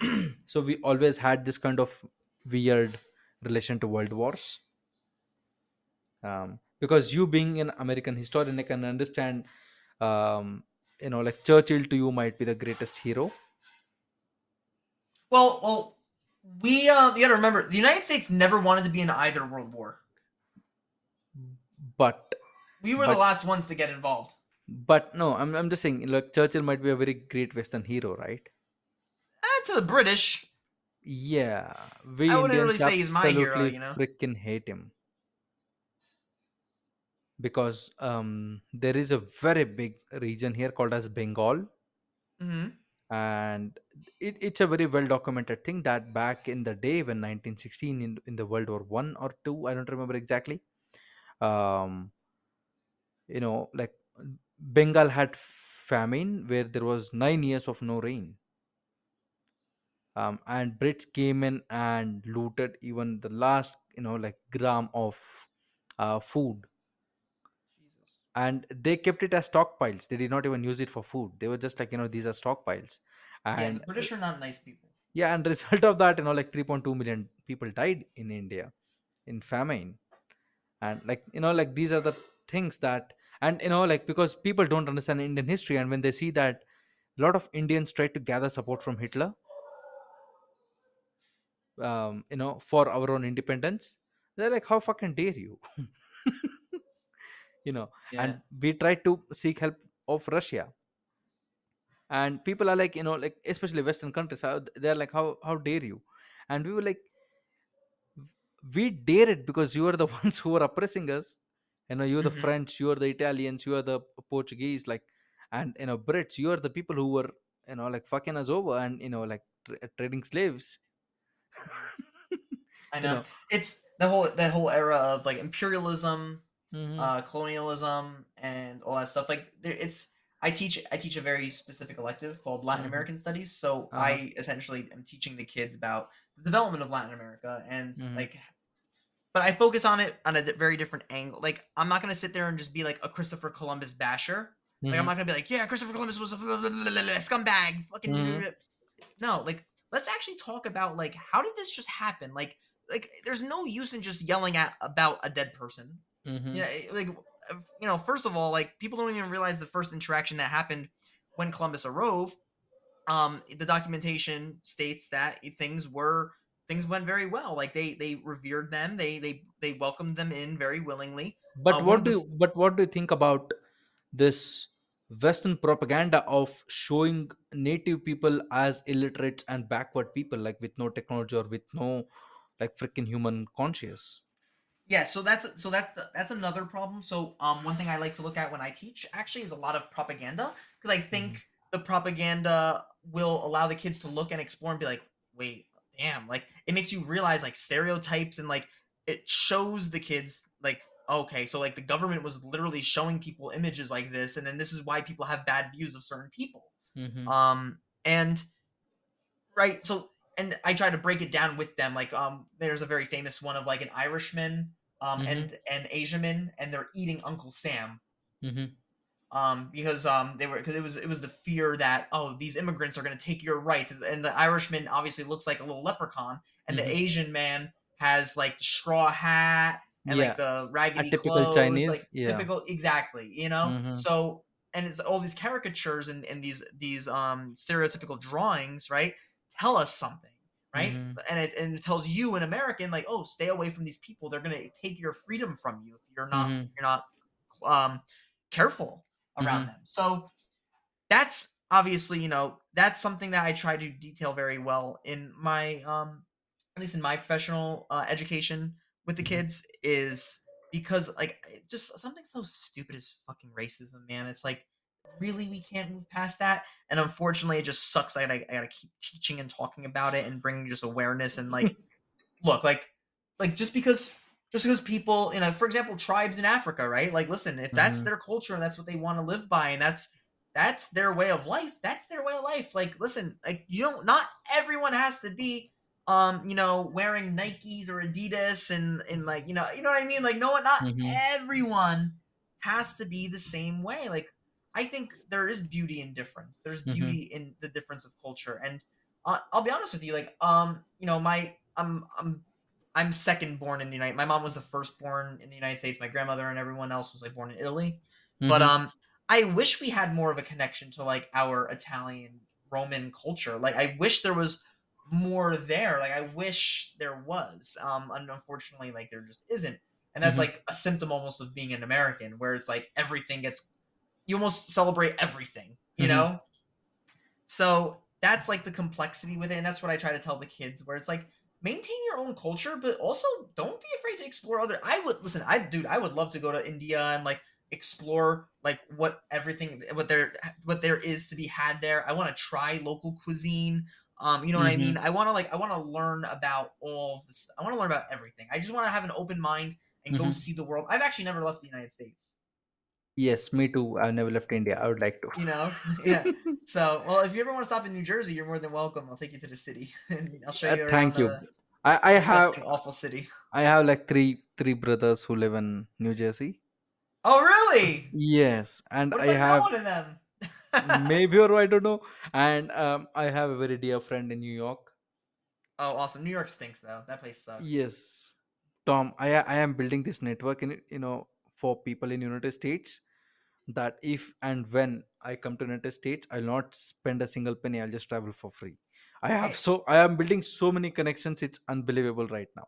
that's the cool thing. Well, that's that's the cool thing about like doing a podcast and meeting Yes. people. You you just yeah, dude, you just you just come across when when you like allow yourself to just live your life, pursue Mm-hmm. your passions, you would be so like mystified Yeah. by the amount of like kindness and love that you get and receive from people all over. Like I, Yes. I think it is so cool building relationships with people all over the world. Like you know, like Yes. have, now having a friend in India and like being able Mm-hmm. to like like and even like just the it, it just increases your global awareness. Like now, Yes. like because I remember you said before, you're like, oh, you're American. Like, why would you care about this? Mm-hmm. And it's like you know, it's not that I per I personally care about things that happen all over. I try to like Mm-hmm. keep informed on a lot of things. But But the you're right. media doesn't Um, show it to um, you. uh, yeah, dude, a ton of everyone. No, dude, people in the United States don't even know what's going on in the state next over to them. You know what I mean? Like people are so fucking selfish in the United States that they don't even realize anything else in the world that's going on. You know, Mm-hmm. like they don't even know what's going on with Ukraine. I mean, well, the whole Ukraine that that's a whole fucking different situation. But Yeah. you know what I mean? Like all this global conflict of the of things that's going on, and no one pays attention to it. And Tom, It's just like like here is what like you just talked about India, right? Um, if if you ever come to India, okay, and like even if you have like half of a friend, you know, you just met him at the airport kind of thing, Mhm. you would like live in India for a year or two with with no money. Like you don't need any money at all. really. Yeah, because if if you walk onto a street, a vegetable vendor, okay, and you call him brother, you know, it's just so fucking simple, like bro or brother, right? hmm You have found yourself a free vegetable vendor for life. Oh, re- really? He will give you how much ever vegetables you want, like for free. Like he will not never char- charge you. That's crazy. Yeah, it's that like level of you know like people are welcoming here, and you know That's that's what I feel like you know like humans are right. We are just like so you know like positivity is so often like just underestimated because you know nice people are all over the world. Yeah. Well, humans are social. but I think humans are social by nature, you know, and I th- and that's the that's like the beauty about talking about like the human psychology or and morality and things like hmm that is because like humans have the, the capacity and the potential to do absolute goodness, but you know, some humans do have the potential to do absolute atrocity. You Example like example is New York Times. I fucking hate that paper. Yeah, I mean, I, I'm not a big fan of like the big media companies You know, today off the anymore. record, I will send you a caricature that they drew hmm um, about India. That if I found the artist, it would not went, end well. You know, like Yeah, I don't like. Yeah, I don't. I don't like. I don't know why uh, that shit should not even be happening anymore. Like, yeah, because um, you know the, there is an elite space club of countries that have made it to Mars, hmm and back in 2014, India was about to be one, and the drawing was there is a cafe you know where all the fat european countries are sitting like literally the caricature is fat and outside the door there is an indian um, who is pulling a cow with with a rope and knocking on the door yeah. See, that's. I get it. It's it's so it's stupid because they they look at um these countries and they just determine they're like okay like yeah they literally they think science is a cow. You know what I mean? Like it's like hmm it's so stupid. It's yeah um but and do it you, do you want to like just just a fact this is that nasa went to mars in on a budget of 137 million dollars Mhm, we went to mars in 5.41 million dollars. Yeah. So see you now know. the only way I would explain that typically is like um typically the, the people that first do something because like they hmm spend all their money doing the research and, and the the, tr- the trial and error so hmm that once it's perfected then you know what you need to do and you can just do it. Yeah but but but the thing money is um, but the thing is um, you know india did not directly go to mars. Uh, we injected ourselves into mars orbit because we do not have enough powerful engines to reach mars unlike united states. Mhm, and that is what spacex 2 is doing. Yeah. You i mean so orbit is still good. It's just getting able to study the planet and stuff. Yeah. So it's like you know it's like for, for you know what i'm trying to you know make you understand is you know for an average indian it, it would piss you off right? Because hmm we are not talking about united states. We're not talking about europe. We are doing our own shit. And yet you know like these people have the balls to do that yeah so that's unfortunately the, the way the world works in a very very and sad way. yeah and you know those are the puppet masters that that are, that have always prevented from uh, you know for the world to come as one. Hmm because they piss me off then you know like someone in india will piss you off and you know here we are you hate india and i hate united states. Yeah and people are just they just kind of build um contempt breeds uh yes contamination. exactly. Exactly So it's just it's that's that's actually that's a that's a song from one of my favorite bands. But um, but still, like it, it holds true, and it's it's it's sad to see. And like the moral of the story, I guess, like if anyone's like even listening, um, dude they're listening definitely they're listening eh, yeah, def- definitely. And the thing is, you know, at the end of the day, like it's really like how do you choose to live your life? And uh, because there's a lot of these overwhelming um pressures and things where you feel like you don't have a decision. But Mhm. i think i think the biggest thing people need to realize is like you got to be yourself but you have to also you got you to you got to do you have to put the work in. You got to put the work in inform yourself like become well rounded and gain information. Like you know you're not a historian but you love history. You know that's that's one thing i Mhm. always tell people. They're like oh yeah well i didn't go to school for history. Bro you don't have to go to school for history i promise you please don't like yeah. you know i went because i'm a nerd but Mhm. like the thing is you can like whatever you want and you can contribute to any conversation and you know there's just that's what makes you well-rounded and diverse and i think that's the Mhm. most important thing people are Yeah. succumb people are losing their senses of humanity they're they're they're they're allowing their culture to degrade and and they're just everyone's just passing the time with social media they're just they're not building skills like my kids even think it's funny they're like you play drums huh it's so stupid i'm like I'm like what do you what can you do what skill do you have like dude these Mhm. you know what I mean? They don't do anything. Like the kids that play on the sports teams, most of our sports teams are like dog shit, like literally the worst in the state. You know, and it's, and it's like embarrassing. So it's like they're not even good on the field. They're not Mhm. even good in the classroom. What are you good at? Yeah. Seriously, like ask yourself, like what are you good at? Like what do you what Yeah, do I- you Mhm. serve us? Like what service do you provide to us?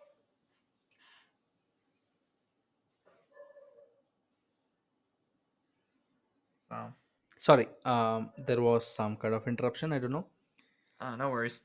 So yeah, I was saying, um, you know, it's like I think David Goggins said that you will never, um, I know, like face criticism from one who is more successful than you. That's that is true.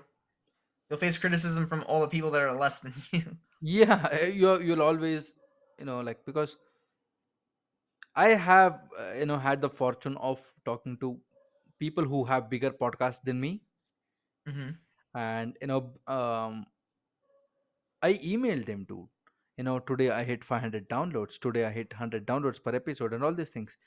And Nice. every time I have received, you know, like compliment, like positive instructions, like, okay, now you better do this, you better do that, and this.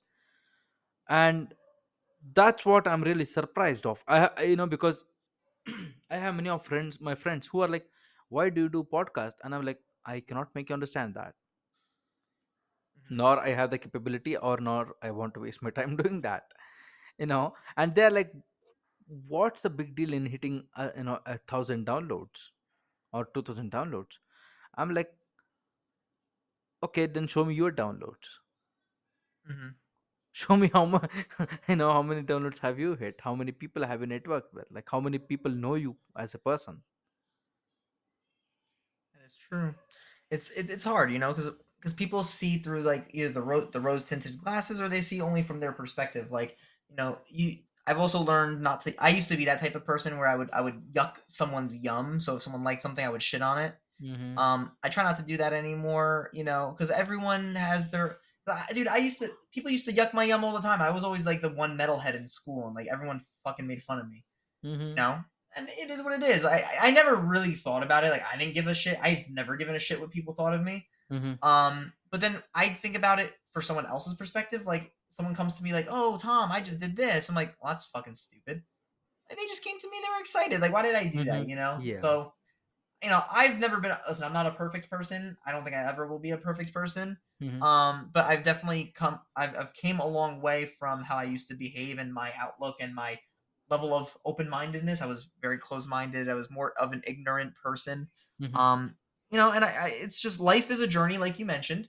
And for me that journey involves like maintaining my success which is happiness and but also like obtaining as much knowledge as possible and and leaving behind as much knowledge as possible. You know like kind of like a a navigator's guide to to the Mhm. world like what do people need to learn and know and understand to be better thinking people tom that sounds like a very simple and a noble purpose I mean, what else? I mean, I'm, I don't even know what else. I don't know what else I'm here for, to be honest with you, dude. If Mhm. I, I could, dude, I'll die. I could die tomorrow, and you know, ninety nine point ninety nine nine nine nine nine percent of the world will never know. mm-hmm. You know what I'm trying to say? So it's like Yeah. You have like life is beautiful because you can define the purpose for yourself. Mm-hmm. Um, you, you no one, no one's gonna define the purpose for you. Mhm. You get to decide why you're here, Mhm. and I think that's that's why I choose to be here. I just want to I want to gain wisdom and I Mhm. want to leave behind wisdom. I think it's it's just the gift that keeps on giving. Um, Mhm. you know, because you can give money to people until you're poor and then you're fucked. But if I learn something, if I go through seven years to get a PhD, all Mhm. that information and research that I did, Mhm. I'll have that forever, and I can Yes. I can share that with people for free, Mhm. as many people as I want for free. Yeah. So I think that does more good than donating money to a charity, Mhm. where my one hundred dollar donation will maybe pay for someone's meal for two days. You know what I mean? Like, I, so it's it's like what what am I leaving behind? And you know, I'm not I'm not looking for recognition, and I'm not looking for any of that bullshit. Mhm. That's just my philosophy and outlook on the world. I just wanna I want people around me to enjoy my presence. I want people around me to learn from me, but I also want people that I want to be able to learn from them as well. And you Mhm. know, just I want to live a, a happy slash successful life. Very simple. That sounds very simple and yet complicated. Yeah, yeah, if, Uh, yeah. If you have a big brain, then Mhm. um, anything will be complicated. I'll, I'll leave you with this. My my friend, um, he described this to me once from his therapist. He said that there's there's like puddle people and then there's ocean people. When you're like a puddle person, like you're very very very you're lacking depth. You're not able to really analyze or look deeply into things and understand deeper meaning. And it's just very surface level, very materialistic. Like, and there's a lot of people like that being produced from today's culture, from the technology, from all the things being shoved down their throats. They're not being taught to think deeply, to think critically, and to be their own person. Whereas ocean people like us are capable of having very deep, in depth conversations that can stem into all different forms of directions that spark different ideas. They change viewpoints, but even more so, we can have these these dialogues and narratives together without wanting to shoot each other. You know what I mean? Like we listen, we Mhm. build on ideas, and we come to a consensus. We come to some type of conclusion or understanding, mhm. and that's the difference between like ocean and puddle people. You know, and I yes. feel like I'm trying to I'm trying to add w- water from my ocean to these puddles, Mhm. trying to make them Yes, larger. Maybe maybe, maybe maybe turn them into rivers or lakes. That's a very valid point. Um, so, Tom, first of all, thank you for making this much time in your schedule and you know like agreeing to first of all come to the podcast so thank you very much Absolutely, dude. No problem. My pleasure. and yeah throughout the episode you have been dropping like gold nuggets of i- information that i hope my audience has observed or understood so yeah you know like honestly like thank you very much No, no problem. Thank you for having me. I think it's I think it like we said like the amount of podcasts podcasting is important because it, it, mm-hmm. it allows you to get the perspective of people you normally wouldn't get the perspective of. You know, if you were to mm-hmm. do a Google search like what's the best workout to do, and then you're gonna get the most fucking baseline border borderless fucking dumb answer. Whereas listen to some podcasts, listen to what people have to say. Like, hey, this was my personal journey. You learn, and you might even pick up some new information that way that you might have not. Oh, I already knew this from the article, or oh, it's the same mm-hmm. article I saw it three times. It's like mm-hmm. You you're you're doing a good service um by having such a diverse like group of people on your podcast with different backgrounds ideas philosophies experiences and kind of like putting it all in one collective space for people to access. I think that's awesome. Thank you very much. So guys with that this epi- episode comes to a close. And if you are stuck till now in the description there will be you know like tom's social links or websites or whatever he wants to share with us or probably his podcast. Just go there and you know show him support and love that he deserves because people like tom need to be heard because they are knowledgeable yet open minded so with that this episode comes to an end and until the next episode thank you and take care